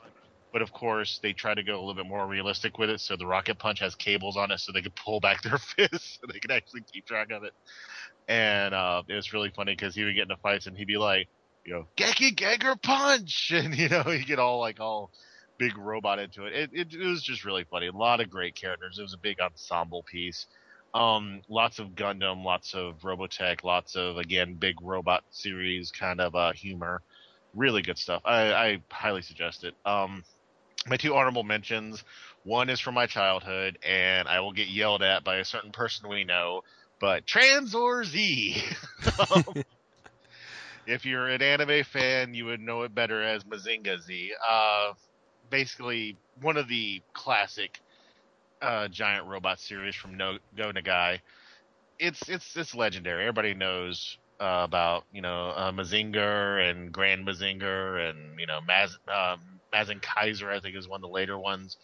it's it's it's a fun show. It's really simplistic as far as the design, but it's solid. I mean, it's fun. It's it's a giant robot shooting his fist at people, and his girlfriend robot shooting her boob missiles at people. So there you go. um, Hey Tony, did you ever watch like that? I, I think there was like a, a newer one that just came out recently. I mean, I maybe I recent was might be. Mazinkaiser, wasn't it? Oh, okay, yeah. I think- Mazen I see Kaiser that. SKL. Oh, Uh, okay. I haven't seen those. I, I saw uh, Tranzor Z, and I actually did make the effort to watch. Uh, uh, great. It was actually Great Mazinger, which uh, was was pretty cool actually. Um, haven't seen the newer versions. Um, it's it, like I said, I, it's just old school fun. And then third, which is one that I'm sure at least probably maybe Justin has heard of, maybe you, you other guys too. But uh, Slayers is a great series. It's really good. Yeah, that's a really, that's Uh-huh. really fun show. Yeah, yeah. It's basically sword and sorcery. Um, you know, think Lord of the Rings with an incredibly giant sense of humor. Um, the main character is this sorceress who is incredibly self-conscious about her small breasts, and she keeps getting picked on by the big, uh, manly Herculean barbarian who accompanies them, picking on her for having small breasts. Um, they basically get into a lot of sword and sorcery fights, and it's it's just really it's fun. It's a fun show. It's got a lot of attention in Japan. A lot of people. There's like three or four series of uh, Slayers. They they all had at least like twenty or thirty episodes. So I mean, it, it's pretty big. and It's big in Japan. But yeah, those are my three picks. All really good shows. I can't gush about them enough. You know, I, I want to make up for Beyblade. Um, you will you will never watch Beyblade, but you should watch these three. These are all really good sta- good things. So. I think uh, has everybody done their favorite, or we went through that really quick, so it kind of surprised me. I thought. Uh, I I think I think me and Justin haven't gone yet, but Oh, okay, okay, okay. Well, I, I didn't know if you mentioned one or not, uh, Derek. So yeah, we'll we'll go with that next. What's uh some of your favorite anime of uh, all time, I should say. I, I I just echo uh, what Mike and Brian said about Cowboy Bebop. Like I do really really uh, enjoy that show a whole lot. And then uh, the the you know to sort of not just have a Secret Brothers moment and leave it at that. Um, I, I think I probably mentioned this from my favorite manga too, so I guess I'm being consistent. But man, I, I love Golden Boy. Like Golden Boy is awesome. Um, you know, I like Johnny Young Bosch doing the dub voice of uh, Kintaro. You know, I love uh, Study, Study, Study. You know, I, um, I, I think the anime and the first, I guess, whatever it is, the first six chapters of the manga or whatever is much better than the later stuff I've read because it gets kind of more torrid and kind of kind of sticky, I guess is the best way to put it. But but uh, uh, the the previous stuff is a little more, uh, I'd say, a little more innocent. You know, it's like yeah, there's lots of sexual overtones, but you know, Kintaro never seems to do the deeds, which I kind of like it that way better. Um, you know, that they're all chasing after him, but. Uh, but they've never, you know, he's never actually consummated the deed with any of them. So uh, uh, I think it's uh, you know, I don't know. I just always thought that was a lot of fun. You know, um, I, I was always amused by it, and I, I really enjoy the dub. So that's that's my thing, Golden Boy. Cool, cool. Um, and I guess we'll move along to our good friend Justin. Uh, what is, and, and again, it'll probably be a very interesting pick. Uh, Justin is a well versed in his anime. What's your favorite anime of all time, or just one you just dig a whole lot? Well, I, being myself, I couldn't choose just one. I picked two. one of them has been mentioned. It's Cowboy Bebop. Like, that's probably the first anime. Like, I, I absolutely loved like every single episode. Like, to me, there was not a single dud or like an episode that didn't interest me, and I absolutely love the, the score to it. Like, that's one of my favorite anime scores. Yeah, Yoko Kanno is awesome. Um, the other one Actually- I picked. I actually had Tank as a ringtone, just to let you know. Uh, the other one I picked is Fooly Cooly. And uh, I know it's only like uh, a six episode OVA or whatever, but I, I really love Fooly Cooly. It, it's one of those things I can sit down and watch anytime. And even though I've seen it like, you know, hundreds of times, like it, it still cracks me up. And I like all the things it has. You know, it's it's basically about it's about like Naota, you know, trying to grow up and you know like, a, a, you know, appear like more mature than he is, and you know he's got all these problems with like you know uh, Mamimi, and you know he's got like Haruko acting all weird towards him, and he's like you know doesn't know how to quite take that. But I I really love Fooly Cooly, like it, it's great. well, how can you not like a show where somebody has to hit you over the head with a guitar to make robots pop out of your brain?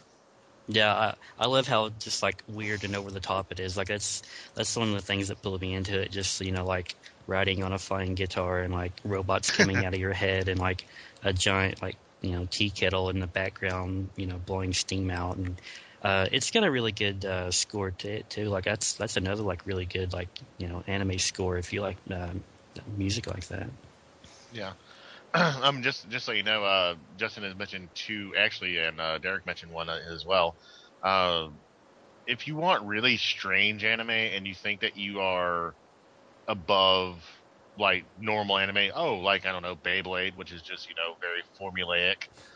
Go for uh, Studio Gainax. They did Neon Genesis Evangelion, uh, Pantyhose and Garter Belt and Stocking, whatever fuck the whole show is called, and they did uh, Fooly Cooly, and they pretty much walked the line of this is really cool and what the fuck is going on? Yeah. Haruko's master the guitar in one millisecond class! Yes! Sign up now! Do you find this difficult to understand? So, but yeah, always good stuff and always really good animation. So yeah, definitely, yeah, check out Gainax if nothing else. I, that was just a lead in. Haha, see what I did there? Um, not my pick though, but just wanted to mention. We're going to talk about creators and studios now. Uh, again, like I said, I included studios in this because not all anime is just created by one person. You don't just have like you know I'm trying to think off the top of my head, like your Alex Toth, who did a lot of, you know, character designs for, you know, Hanna-Barbera, and he's known as that. Or Walt Disney, who created Mickey Mouse. You know, a lot of these guys do have their singular pro- projects that they're known for, but there's a lot of really big studios in Japan, and they're just as well known as the people who come up with their own singular vision. So I kind of thought it'd be good to include both, because not everybody's going to just pick like one guy. They're probably going to pick a studio. I'm going to start with I'm just going to pick at random this time. I'm not going to really go with who's first, who's on second. I'm going to go with Derek. Who, what's your favorite studio or favorite uh, anime creator? Um, I'd, I'd probably say that uh, as far as like, because I was looking at like the body of work and stuff, and I know we, we, we probably talked about this before on the Gundam show, but I, I really like uh, Tomino a lot for all the Gundam stuff. But um, the other guy I wanted to talk about because I, I really like all his character designs and his body of work too is uh, Matsumoto. And so, because you know, it's like I think if you're older generation, you know, you probably watched Star Blazers or Captain Harlock and stuff like that.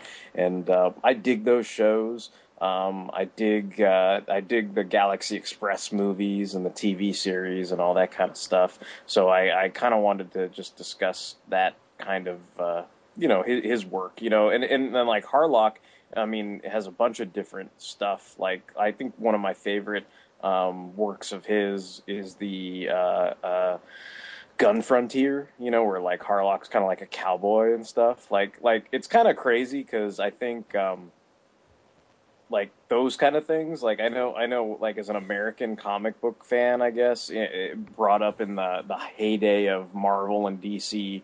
You know continuity and stuff. You know you want everything to fit and to make sense, and and I think his stuff is like more crazy than trying to fit together all the different various like Transformers continuity. It's just like it doesn't make any goddamn sense. You know, it's like it's like you know Tochiro is always like a, a different.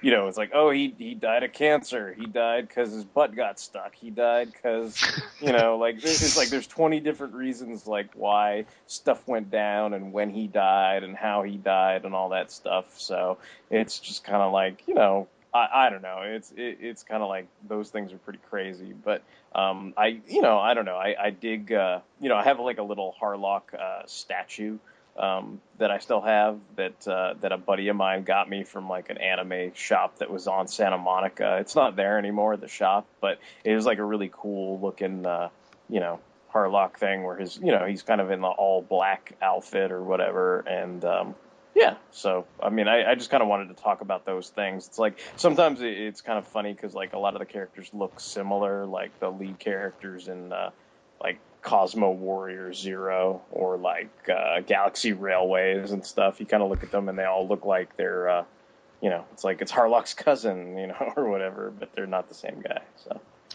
Um, I'm gonna go ahead and go next, just because mine's really quick, because I don't really need to tell people too much about this studio it's going to be a very, I guess, safe choice. But I really like the work. Um, it's Studio Ghibli. Um, obviously well known for Miyazaki being the face of the company. You know, he's the guy who does a lot of the, uh, you know, I guess you say the work that we love. But I really got into it. I, I love Spirited Away. I loved, you know, Howl's Moving Castle. Um, they even did like even if you want to go old school, like Nausicaa, The Valley Wind it's just a really good studio. They always put out really quality work. You may not always like it because of the story, because it may not always be what you're into, but you just cannot deny that the talent is there. It's so good. It's so quality. It's just something that when you watch, it's it's. I mean, a lot of people have called him, you know, Japan's Disney, you know, and I don't know if that's an insult comparing comparing how like bad some of Disney films got later on, but uh, as far as like I guess the intent of him being a very innovative creator and his studio putting out some really quality stuff. Yeah, I yeah, I had to give it to Miyazaki, you know, just I've never seen one of his films where I said that was bad. Have I seen a couple where I was like not as impressed? Maybe, but never seen anything where I was just, oh, this sucks.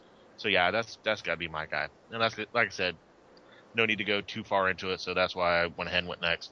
Um, what about you, Justin? What's your favorite studio or creator?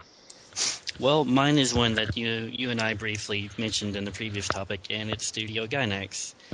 Um, I know Derek's not a huge fan of Evangelion, but I I liked Evangelion up until like the past or like the last like two or three episodes when it got all like you know blue cupcakey crazy insane. Um, but I also like stuff like you know previously mentioned when uh, Panty and Stocking with Garter Belt, and of course, you know, I mentioned Fooly Cooly. Like, I really love all those series. It's it's like they they can do anything like you know from like giant robots to like you know some kind of like weird like kind of like risque you know anime about like these angels who like kill poop monsters or whatever they're doing. You know. Uh, it's Fuck just you, it, Parallax. yeah, like I guess pretty much anything goes with Studio Gainax. Like they don't, they don't, you know, they don't hold back, and you know, whether or not you like the blue cupcake aspects of you know, uh, Evangelion, you know, like I still enjoy parts of Evangelion. Like I really like the movies they've been putting out uh, lately. Um, but yeah, like I really like uh, what Studio Gainax puts out. Like that's kind of my cup of tea, I guess. I, I think the, the, probably the biggest compliment you give to them is is something you kind of hit on is like they don't know what the word they don't know what the phrase playing it safe means. You know, it's yeah. not just be like, you know, oh, we're gonna do a wacky show where one kid moves into a hotel and there's 17 girls who love him. You know, they're they're gonna go outside the box, which I, I give them credit. They have the balls award, if nothing else. yeah, like uh, some of those episodes of Panty and Stocking, you just you're watching it, and you're like, holy crap! Like I, I can't even believe they actually like went that direction. I can't even believe they made that joke. Like that's you know completely from like out of left field, and you know it's just kind of like you know you're just like ugh sometimes. Like, oh, I'm kind of disgusted, but intrigued. Show me more. yeah. It, it's like that, you know. It's like it's the jackass, you know, aspect. You're just like, oh man, that's so gross. Oh, it's hilarious. I cannot look, yet I cannot turn away. exactly. um, yeah, yeah. I, I have. I I'm not as big of a fan, but I have enjoyed a lot of stuff. I, I really like Caligula myself, and uh, what I've seen of uh, the the underwear show. Um, it's, it's it's really funny. I don't want to talk, say the whole like title. It's too long. It's too long. But uh, yeah, it's it's really you know cool stuff. I, I, I would agree. It would probably be my second pick. Um, Gainax is definitely like I said. If you like some weird shit, man, check it out. Uh, Mike, I want to go to you next. What is your favorite creator or studio? Well, I guess like unlike with like comics, I'm not like really particular when it comes to like the creative side of animes, like the creators or like studios. Like with comics, you know, if you tell me a creator's name and I'll be like, "Oh, you know, Warren Ellis, he's written stuff I like, so I'll probably like this. I'll just jump blindly into this cuz just based on his name alone, you know." But like with the animes, like it's not that simple. Like I said before, it has to like the subject matter will probably come first with an anime. Um, that said, though, you know, yeah, I like Gainax, and you know, I like a lot of stuff that you know other like I don't know. See, the problem is, it seems like a lot of directors and a lot of studios do like a lot of like really disparate things. Like you know, like even like like Derek mentioned uh, Tomino earlier. Like you know, he's he's most known for Gundam, but he's done a hell of a lot of other stuff. And Yeah. like he's even he he's even said that like he doesn't even like doing mecha anime. So it's like you know, it seems I'll like do it, but you got to pay me. yeah, it, it seems like a lot of like anime directors and creators like they do a lot of like really varied things. So it's kind of hard to just pick like one like guy who does like a certain vibe that I like, you know. But you know, um, I do I do notice sometimes like sort of like uh, common trends that certain directors do. Like I, I I wrote down an example like uh, or common things like some directors like to put in their animes. Uh, uh, Seiji uh, Mizushima uh, he directed the first Full Metal Alchemist anime, and he also directed Gundam Double O. So like uh, like when I was watching Gundam Double O like the movie last year, like uh, like the the the whole series and the movie ends with like the two like most important characters in the show, uh, Setsuna and Tieria. They're basically separated from their comrades and their loved ones, possibly forever.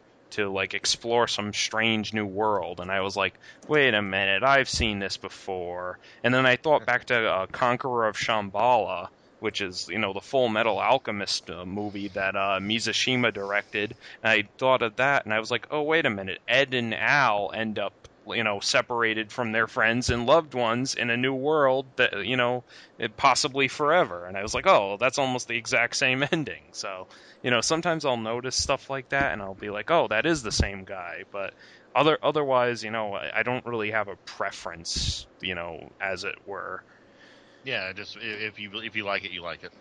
Well, it's kind of like when when I guess Tomino was in his uh, quote unquote depressive phase, you know, and you could watch like like I remember like to me like like w- seeing Zeta. Of course, I think Zeta's cool and everything, but it's like I, I and I know like you know that's kind of a heavy ending where everybody kind of gets fucked up and killed and this and that and the other thing, but like the the thing that really nailed it in the head for me was I was watching fan subs of uh, Space Runaway Ideon and like talk about like themes of, of you know kill 'em all at the end type stuff and I guess the series only went for so many episodes and then it was uh, canceled or whatever so I think it only went for like 30 something episodes and Wasn't then what that out, they did uh, was that out before Gundam? yeah, yeah, that was that was before Gundam, I think. Um, Yeah. And and so like like what they ended up doing was they made a compilation movie of like you know the first you know basically whatever happens in the first 40 episodes is kind of condensed into this first compilation movie. And then the second compilation movie is probably you know what what would have happened over maybe like the last 10 episodes but condensed into a movie.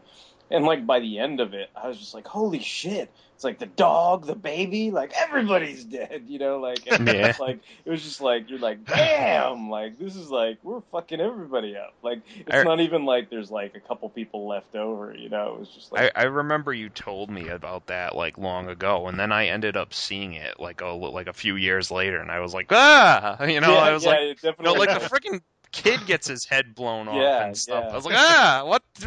yeah, it was just like all all those guys. You're just like, damn, dude, like damn. So yeah, He's like, I hate all these characters. They must die.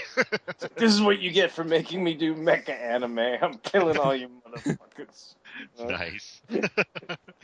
oh man, what about you, Brian? What's what's uh, a creator or a studio that you're just totally digging, or some you watch a lot of? Um, well, first I want to give props to Toei Animation and Sunrise for uh, you know helping to make Transformers a movie, and I think Sunrise was also involved in um, Cowboy Bebop, which I love. And I think even some of Mike's Gundam stuff was done by Sunrise. Yeah. So Yeah. um, I don't know. To me, they kind of are synonymous with really top-notch animation. Um, and then as far as like a creator, I'd just say Akira Toriyama, um, because he, for one, he's like probably the only Japanese creator who, you know, you can show me a piece of artwork and I can say, oh, you know, that's Akira. You know, I Oh, don't think I could do yeah. that with any other artist. And plus, you know, in addition to me liking Dragon Ball Z, he's done a lot of like video game um, concept work and um, character creation for like Chrono you know- Trigger. Sorry, I had Yeah, Chrono Trigger and Dragon Dragon, Quest. Yeah. Yep.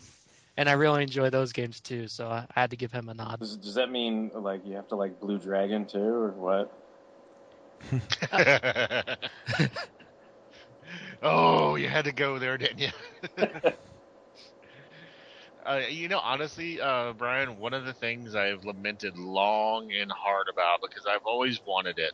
Because he designed such great characters, I was like, why in the fucking hell did they never make a Chrono Trigger anime?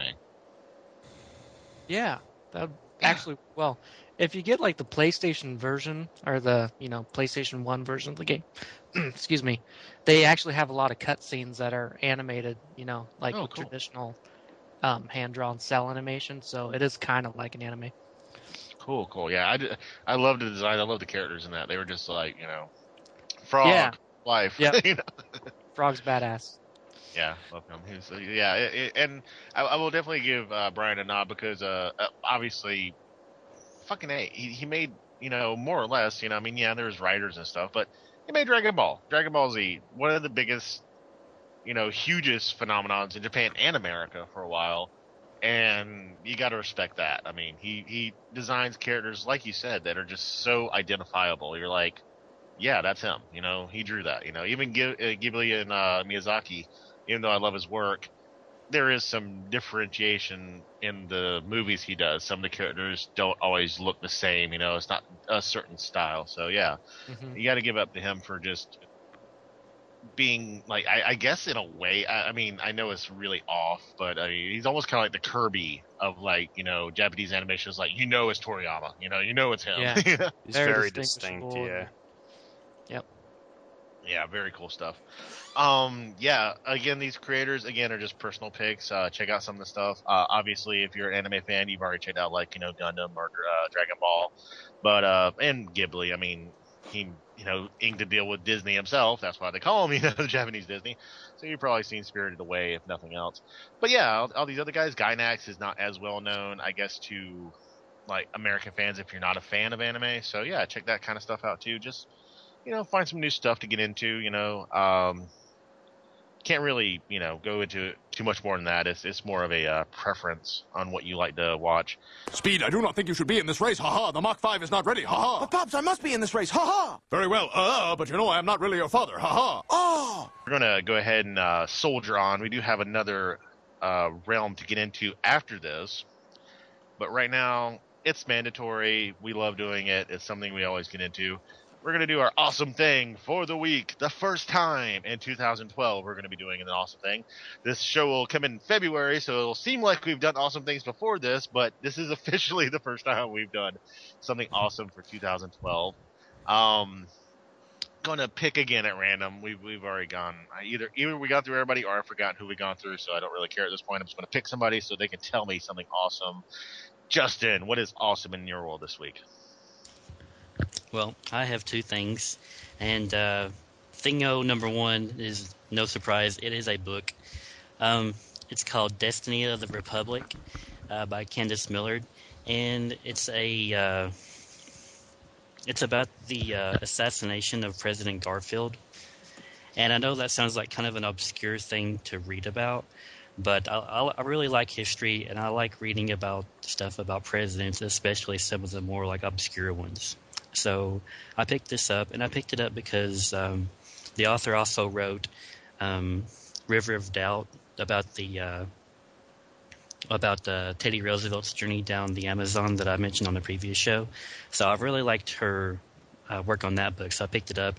And this is really like a really good book. I think if you if you're interested in history or stuff about presidents, especially like obscure ones, uh, if you read it, I think you'll kind of like come to like understand like Garfield's kind of like uh, he's overlooked, but you know if if he hadn't have been assassinated, like he really could have like done something. He's a really kind of interesting figure. Like he's he's like really well read. He, they talk about like going to his house and like you can't like walk into his house without like tripping over a pile of books, which which kind of reminds me of myself a little bit.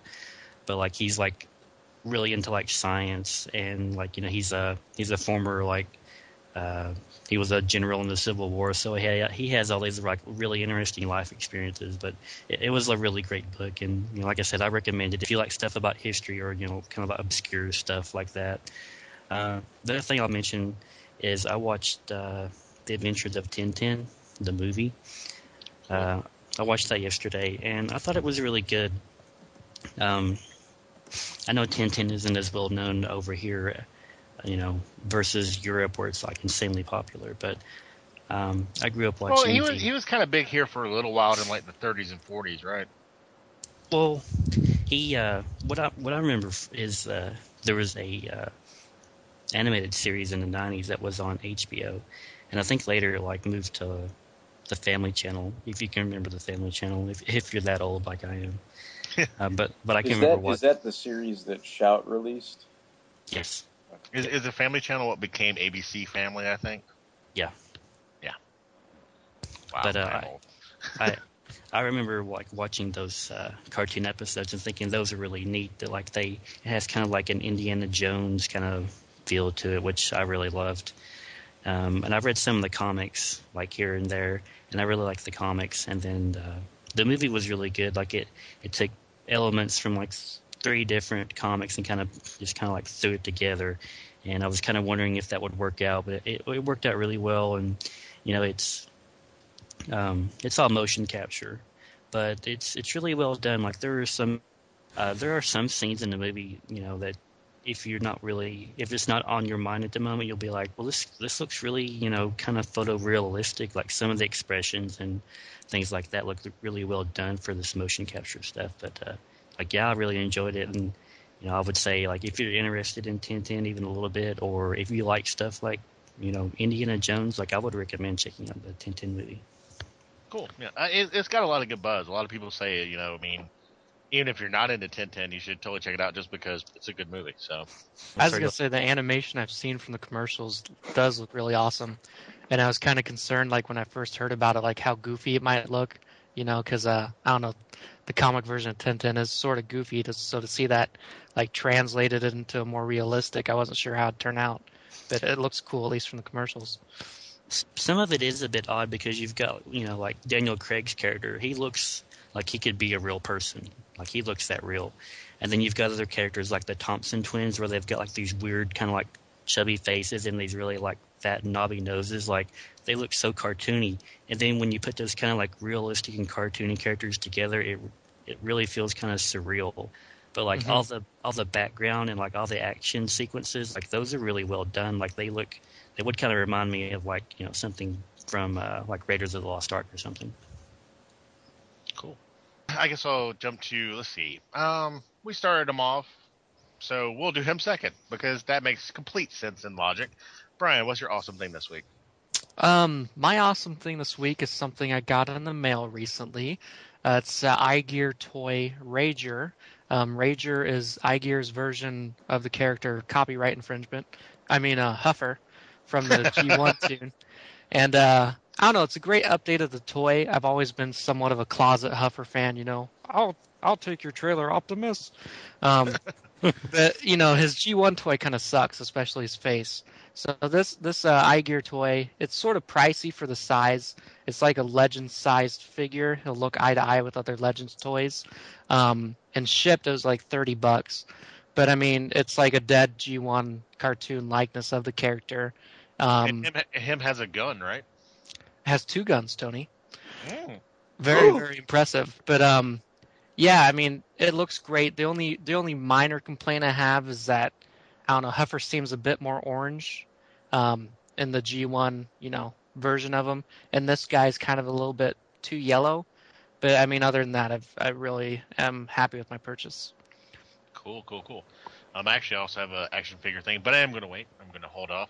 I'm going to go to. Eh, we'll just go around the circle of Skype that I see on my screen. We'll go to Mike next. Uh, I would just like to mention some cool comics that are coming out this Wednesday that I'm really looking forward to. Uh, well, I guess uh, by the time this airs, they'll have been out for a month or two, but you know. Um, uh, Transformers More Than Meets the Eye number one is coming out on Wednesday, which is the first issue of James Roberts and Nick Roche's uh, run, and I'm really looking forward to that. That's like the sort of Star Trekky Transformers title and uh, what do you call them? Uh, they the death of Optimus Prime one shot was really good, so I have complete confidence that this will be an upswing for IDW's Transformers comics. So yeah, I'm really looking forward to that. Um, and Mike, uh, yeah, Can I ask you a question really quick? Sure. Like someone like me, like I haven't been keeping up with all this ongoing. Like, would this be a good jumping on point for me?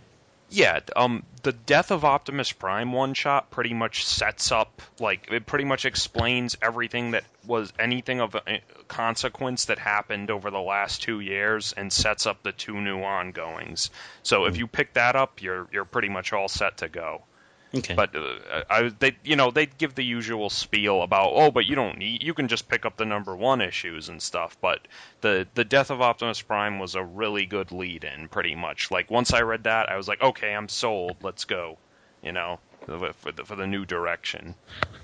But I'm, I'm sure, like I said, if you buy, you know, the usual comic spiel, and they say, oh, you you just got to buy, pick up number one if you really don't want to buy that. But you know, but. Uh, I, I'd recommend the Death of Optimus Prime one shot just because it was a good issue, pretty much. Okay. But uh, um, the other comic that is coming out this Wednesday is Scarlet Spider number one, and uh, you know, as as a growing up in the Clone Saga was, you know, uh, pretty much in full swing when I started regularly putting uh, picking up Spider-Man comics. So I, I have a, like a biz- I guess a bizarre affection for the Clone Saga. I mean, I don't. I guess it's not so bizarre because you know a lot of fans have been clamoring for this, and you know, it, a lot of stuff sucked from the Clone Saga. But I've always liked Kane, and uh, it, it's Kane is going to be the new Scarlet Spider. So uh, I think it's going to be a pretty cool book. I, I liked all the previews and the like setup stories they've shown so far, and uh, I really like. Uh, Ryan uh, Stegman's art. So uh, I think this will be a pretty cool book. I just hope you know it, it does well because you know Marvel seems to cancel books at the drop of a hat nowadays. So you know I hope it has Yeah. some legs and it doesn't become another you know Hawkeye and Mockingbird. Pretty much you know it was like yeah I'm like I remember when they first released that I was like yeah Hawkeye and Mockingbird uh, you know ongoing series issue six canceled you know but. Oh well, I'm going you know, for half a year. yeah, but so I'm I'm looking forward to those that this week. So that's what I'm I'm all I'm all up for. Cool, cool. Um, since uh, Mike didn't mention it, I'm pretty sure that uh, Derek won't. I'll go ahead and jump in with my uh, cool thing this week. Uh, I'm pretty much taking a page from Brian's uh, book as far as action figures. if you uh, Transformers fans know, BotCon is a every year event where people go and just enjoy the fandom. The big thing about BotCon though is they have exclusive figures, and we now have been revealed the box set, not the tertiary figures you can also buy, but the main box set figures have been revealed for this year. Uh, 2012 box set is going to be a mixture of Shattered Glass and one Classics figure. You're going to get the ever popular Sir Soundwave. Uh, he's an Ironhide uh, repaint and remold for the head from Classics. He's a Shattered Glass version. You're also going to get Treadshot, Heroic Treadshot, um, Heroic Decepticon Treadshot, I should say. He is a remold of Agent Jazz from Classics. You're also going to get Tracks, Evil Tracks from, well, tracks. he is uh, the same, but he's actually got kind of two cool things going on. He's evil, obviously, but he's also an uh, homage to Road Rage, quote unquote, the e-hobby exclusive of the Diaclone Red tracks that came out uh, a couple years back. You're also going to get my least favorite of the group, which is Gigatron slash Overlord. He's a bludgeon repaint from uh, Hunt for the Decepticons slash Revenge of uh, the Fallen. And he looks kind of wonky, and the colors suck. That's that's just me. Uh, out of the whole box set, this is probably the weakest figure. He's the classics figure too. He's the one who's supposed to fit into your classic shelf, which fuck that. Um, but you also get Metal Hawk done from Thunderwing, and he looks pretty spiffy. I, I like him. He's a he's a heroic Decepticon as well. And what do you think about the human head? I it's kind of weird, but I mean, you know, Thunderwing, the original classics figure, well, not classics, but generations.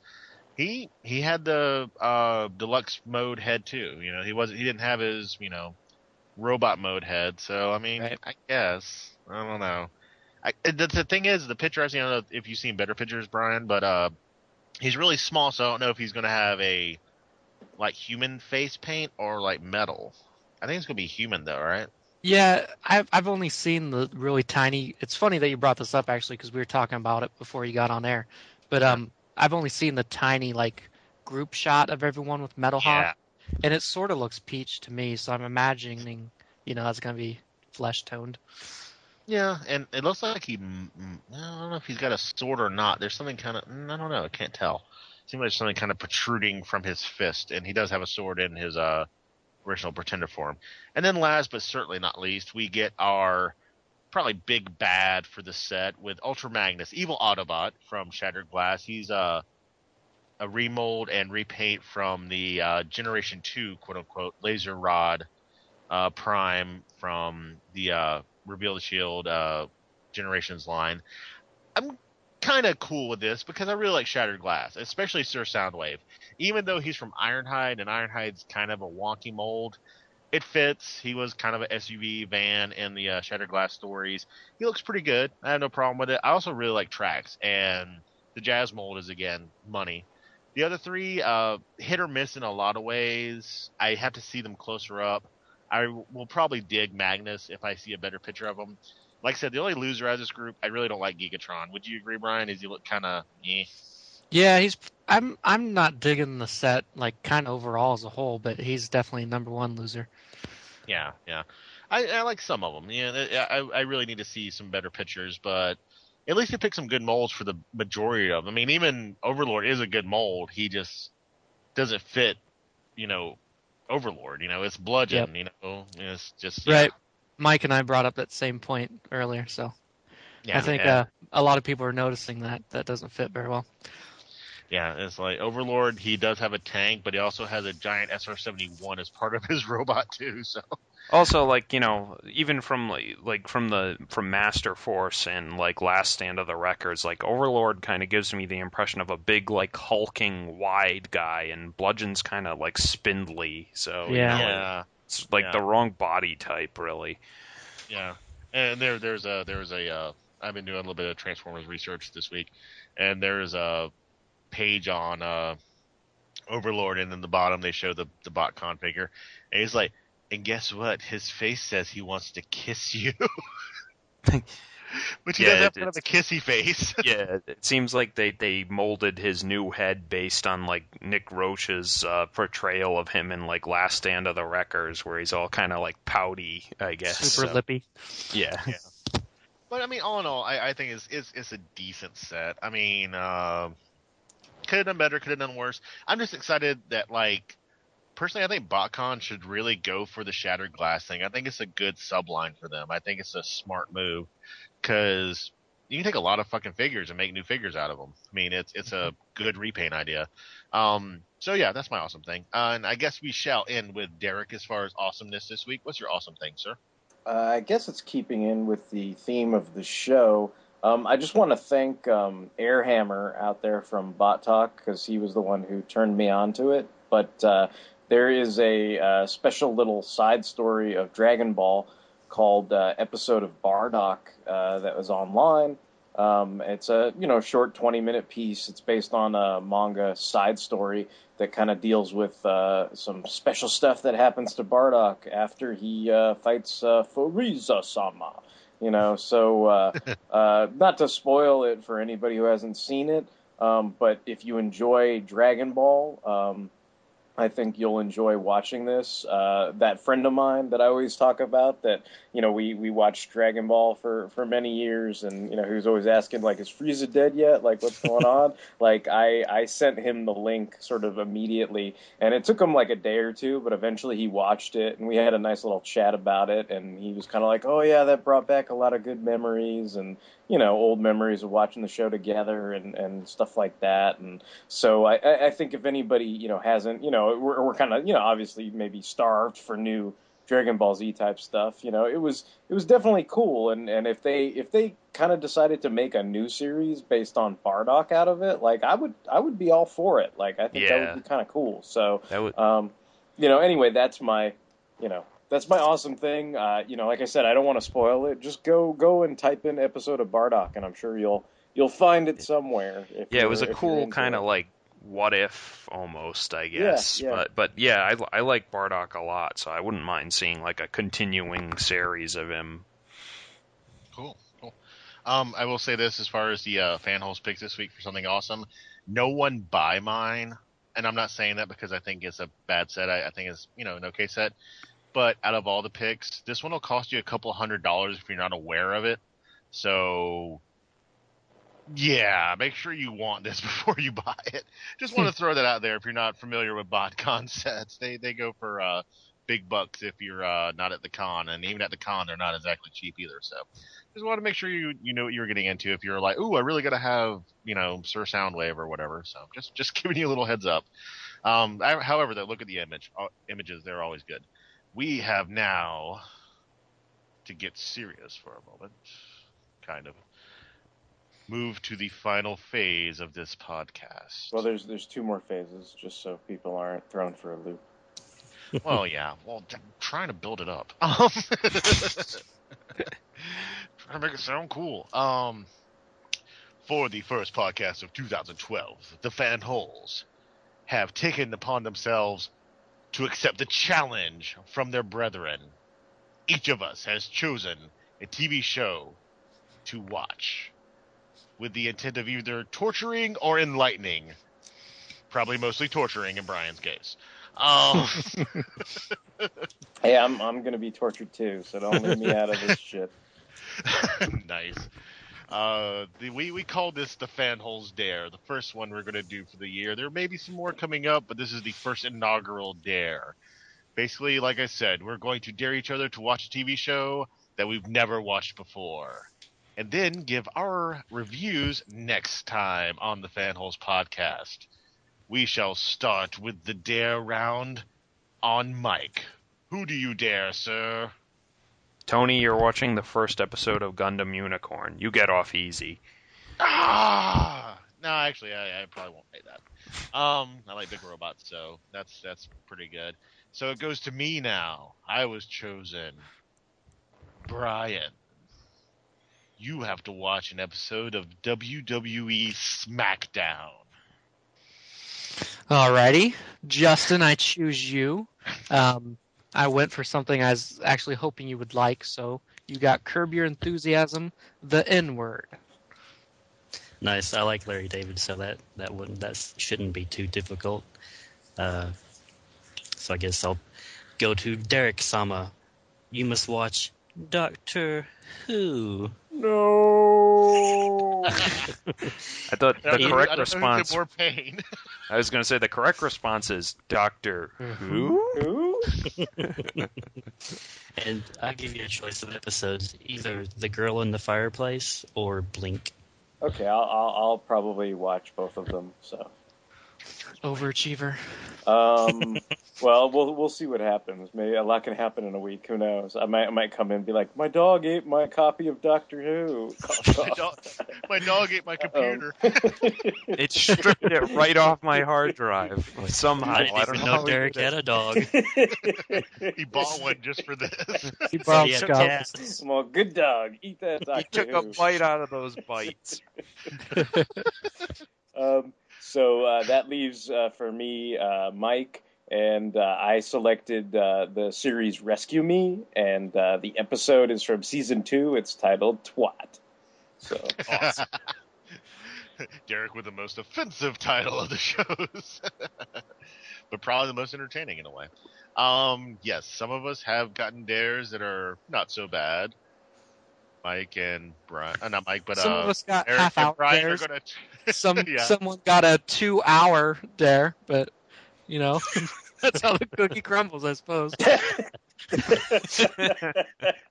hey, I, I, I, I did say about a month ago you could watch Superstars. I told you you can watch that if you want it. as much grief as I've been given as I've been giving you, I actually um don't mind wrestling, and uh recently I've been playing like a lot of WWE All Stars on the Wii with my stepdad, so I'm kind of pumped for it. So Cool. cool. Excellent, excellent. Um, but yes, uh, listeners, be sure to tune in to the next Fanholes podcast when we accept and give our take on our dares. So, yeah, that should be interesting. Um, before I do the standard plugs and let you know how you can uh, get in touch with the Fanholes and what uh, all the other things we're working on, I do believe we have some emails, don't we, yeah, Derek? yeah, we got an email. We got an email from uh, Deke again. Um, uh, tells us that uh, he enjoyed uh, your. Well, I'll just read the email. Um, I enjoyed your flashback to 1994. Here is my thoughts on the selfish death of Kurt Cobain. I would submit that had Cobain not done himself in at the height of his popularity, he would eventually would have faded away. You see, Cobain was an asshole. There is no one who, once they got to the national stage, that was as insulting about other musicians than Cobain. Yet, Cobain insulted Axl Rose and made disparaging remarks about him in the press and on stage. What's not popularly known is that Rose was a huge advocate of Nirvana behind the scenes and helped them get the promotional muscle from the music company they needed to make the release of Nevermind a huge success. Rose can even be seen wearing a Nirvana baseball cap in the Don't Cry music video, which came out prior to Nevermind. He even invited Nirvana to perform with them a couple times. Cobain had absolutely no sense of class or gratitude and was a smug ass. He not only talked shit about Guns N' Roses, he was constantly talking shit about other bands, from Metallica to Pearl Jam, calling them commercial sellouts, calling out the corporate rock establishment. He said he was totally against selling out, said he never wanted to be popular, yet he did everything in his power to be popular and make money. He made plenty of videos and MTV appearances, the hallmarks of the sellout establishment he chastised, while selling 30 million records and generating millions for his record company. Cobain was a contradiction. So that's that's uh, some other insight from, uh, I guess, another fan of, of the music scene back then, 1994. Um, I think uh, Brian, did you have some things to say about the? Yeah. Yeah. Um, I wanted to tell Deke that number one, I agree with him. Um, you know, being both a big fan of Nirvana and Guns N' Roses, like I'd heard some of these stories, and there are a lot of like instances with you know Kurt Cobain talking about GNR and other bands, like Deke said, where I I, I kind of think, you know, why why are you such a prick? Um, but um, one instance that I wanted to bring up, one story I'd heard, um, takes place at the MTV Music Awards, and I guess have you heard this one, Tony? Yeah, it's a good one. Okay, is uh Courtney Love, who's a hoot and a holler herself, uh, backstage with Kurt, and um, I guess Axl Rose and his girlfriend at the time, Stephanie Seymour, who's amazingly Woo, hot, hottie, came up. And, uh, she was uh she was in the November Rain video, right? yeah, she's the chick from no- November Rain. Yeah. Um, so they came up and, and saw those two, so they went to talk to him. And it sounds like a pretty innocuous comment by Stephanie Seymour. I really don't think is intentionally mean. I think it was just a question. But Stephanie Seymour basically just said, you know, to Courtney, "Oh, you're very pretty. Do you do any modeling?" And Courtney responded, "No, I don't. Are you a brain surgeon?"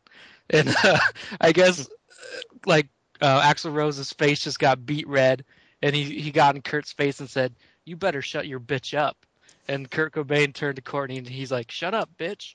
And then like you know, the Nirvana entourage like all starts laughing, and this just further you know incenses the Guns N' Roses crew. And I guess like Duff Kagan, the bassist from Guns N' Roses, was like wanting to kick the ass of Nirvana's um, bassist Chris Novoselic. So it's just like this huge rumble that was happened, but all of it stemmed from you know like them trying to make just normal conversation kind of, and basically Court and Courtney being dicks back. So Yeah. yeah, there's definitely some instances where Court ki- or Kurt kind of came off as sort of an asshole. I agree with you, Deke. Well, if I Uh, remember that VMA awards, I, I think Duff got his karma back because uh, Chris's bass beat the fuck out of him later on in their. Uh, Yeah. Yeah, it's the epic bass toss.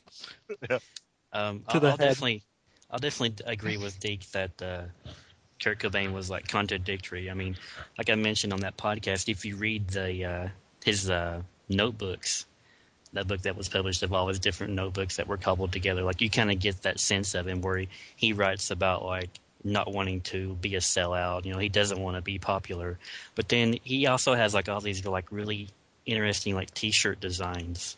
So it's like, why design a T-shirt? You know, other than to make money. So Mhm. it's like, yeah. You know, I definitely, you know, I definitely say that he, he was contradictory. So you know, I, I, I think I said it in the uh, actual podcast myself. I really appreciate Nirvana. I, I would love to hear more of their music, and I wish he was still around to make that music. But as a personal, you know, reflection of Kurt Cobain as a person, I thought it was an asshole. That's that's really all I can say about it.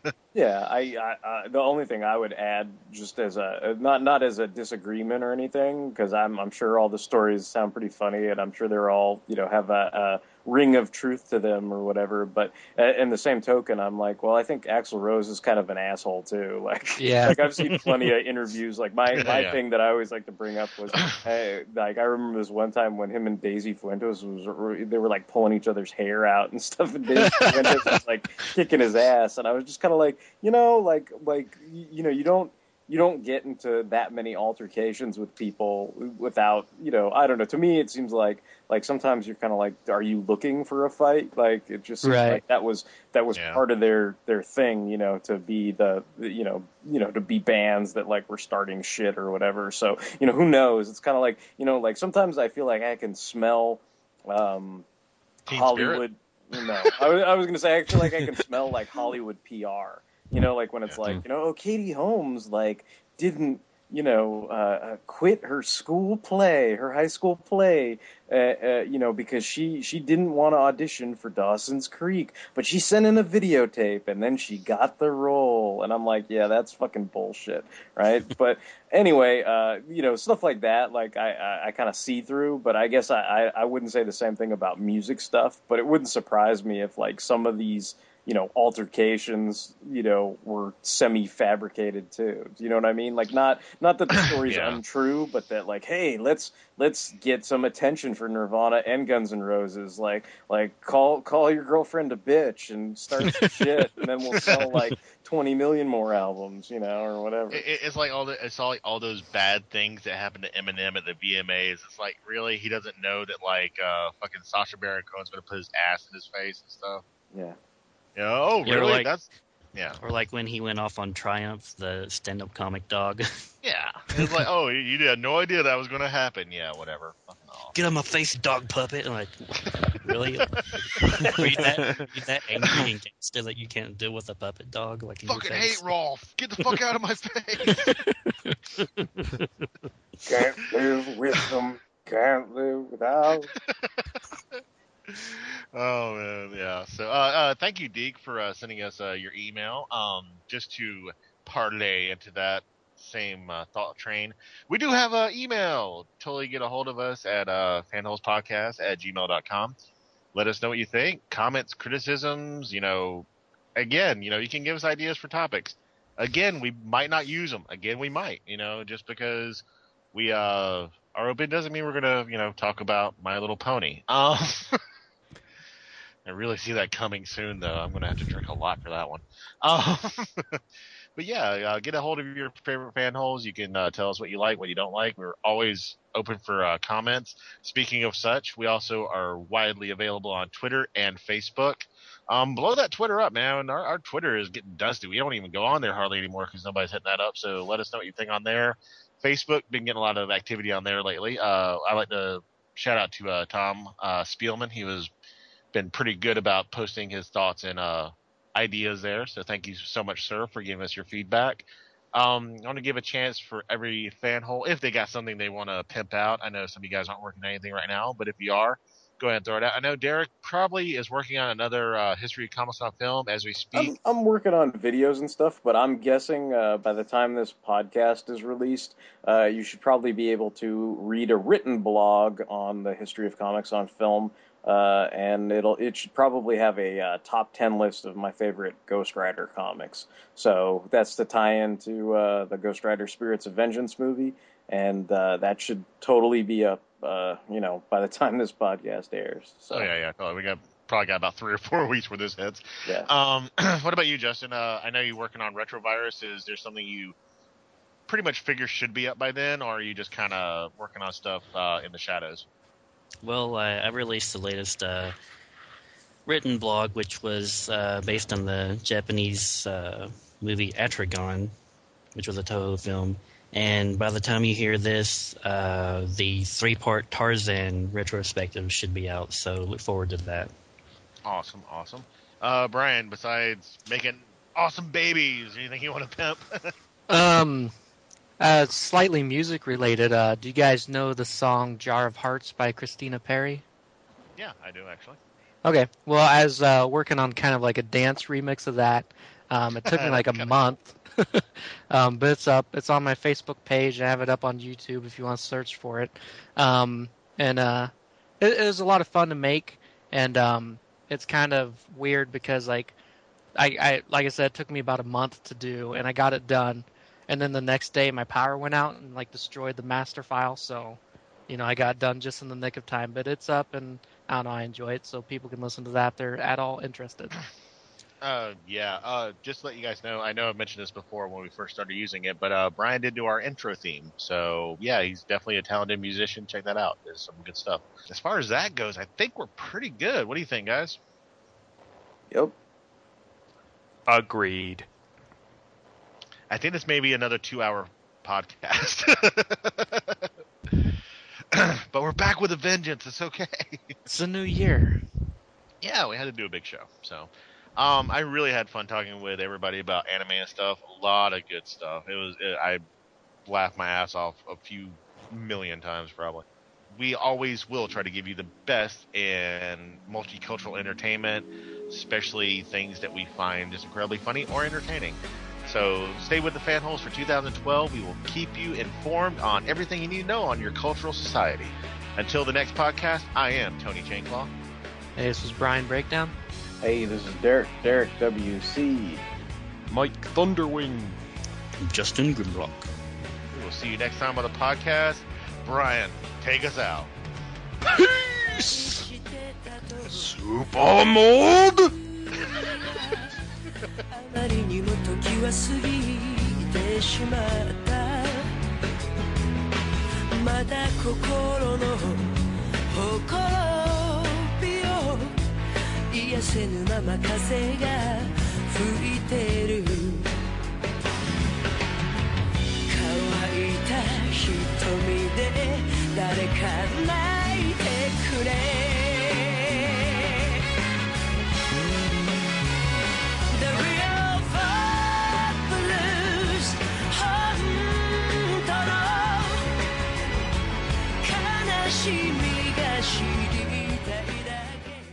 To the next topic. If only this were a visual medium, we could have all speed lines and stuff. Turning the wheel vigorously in the wrong direction as we.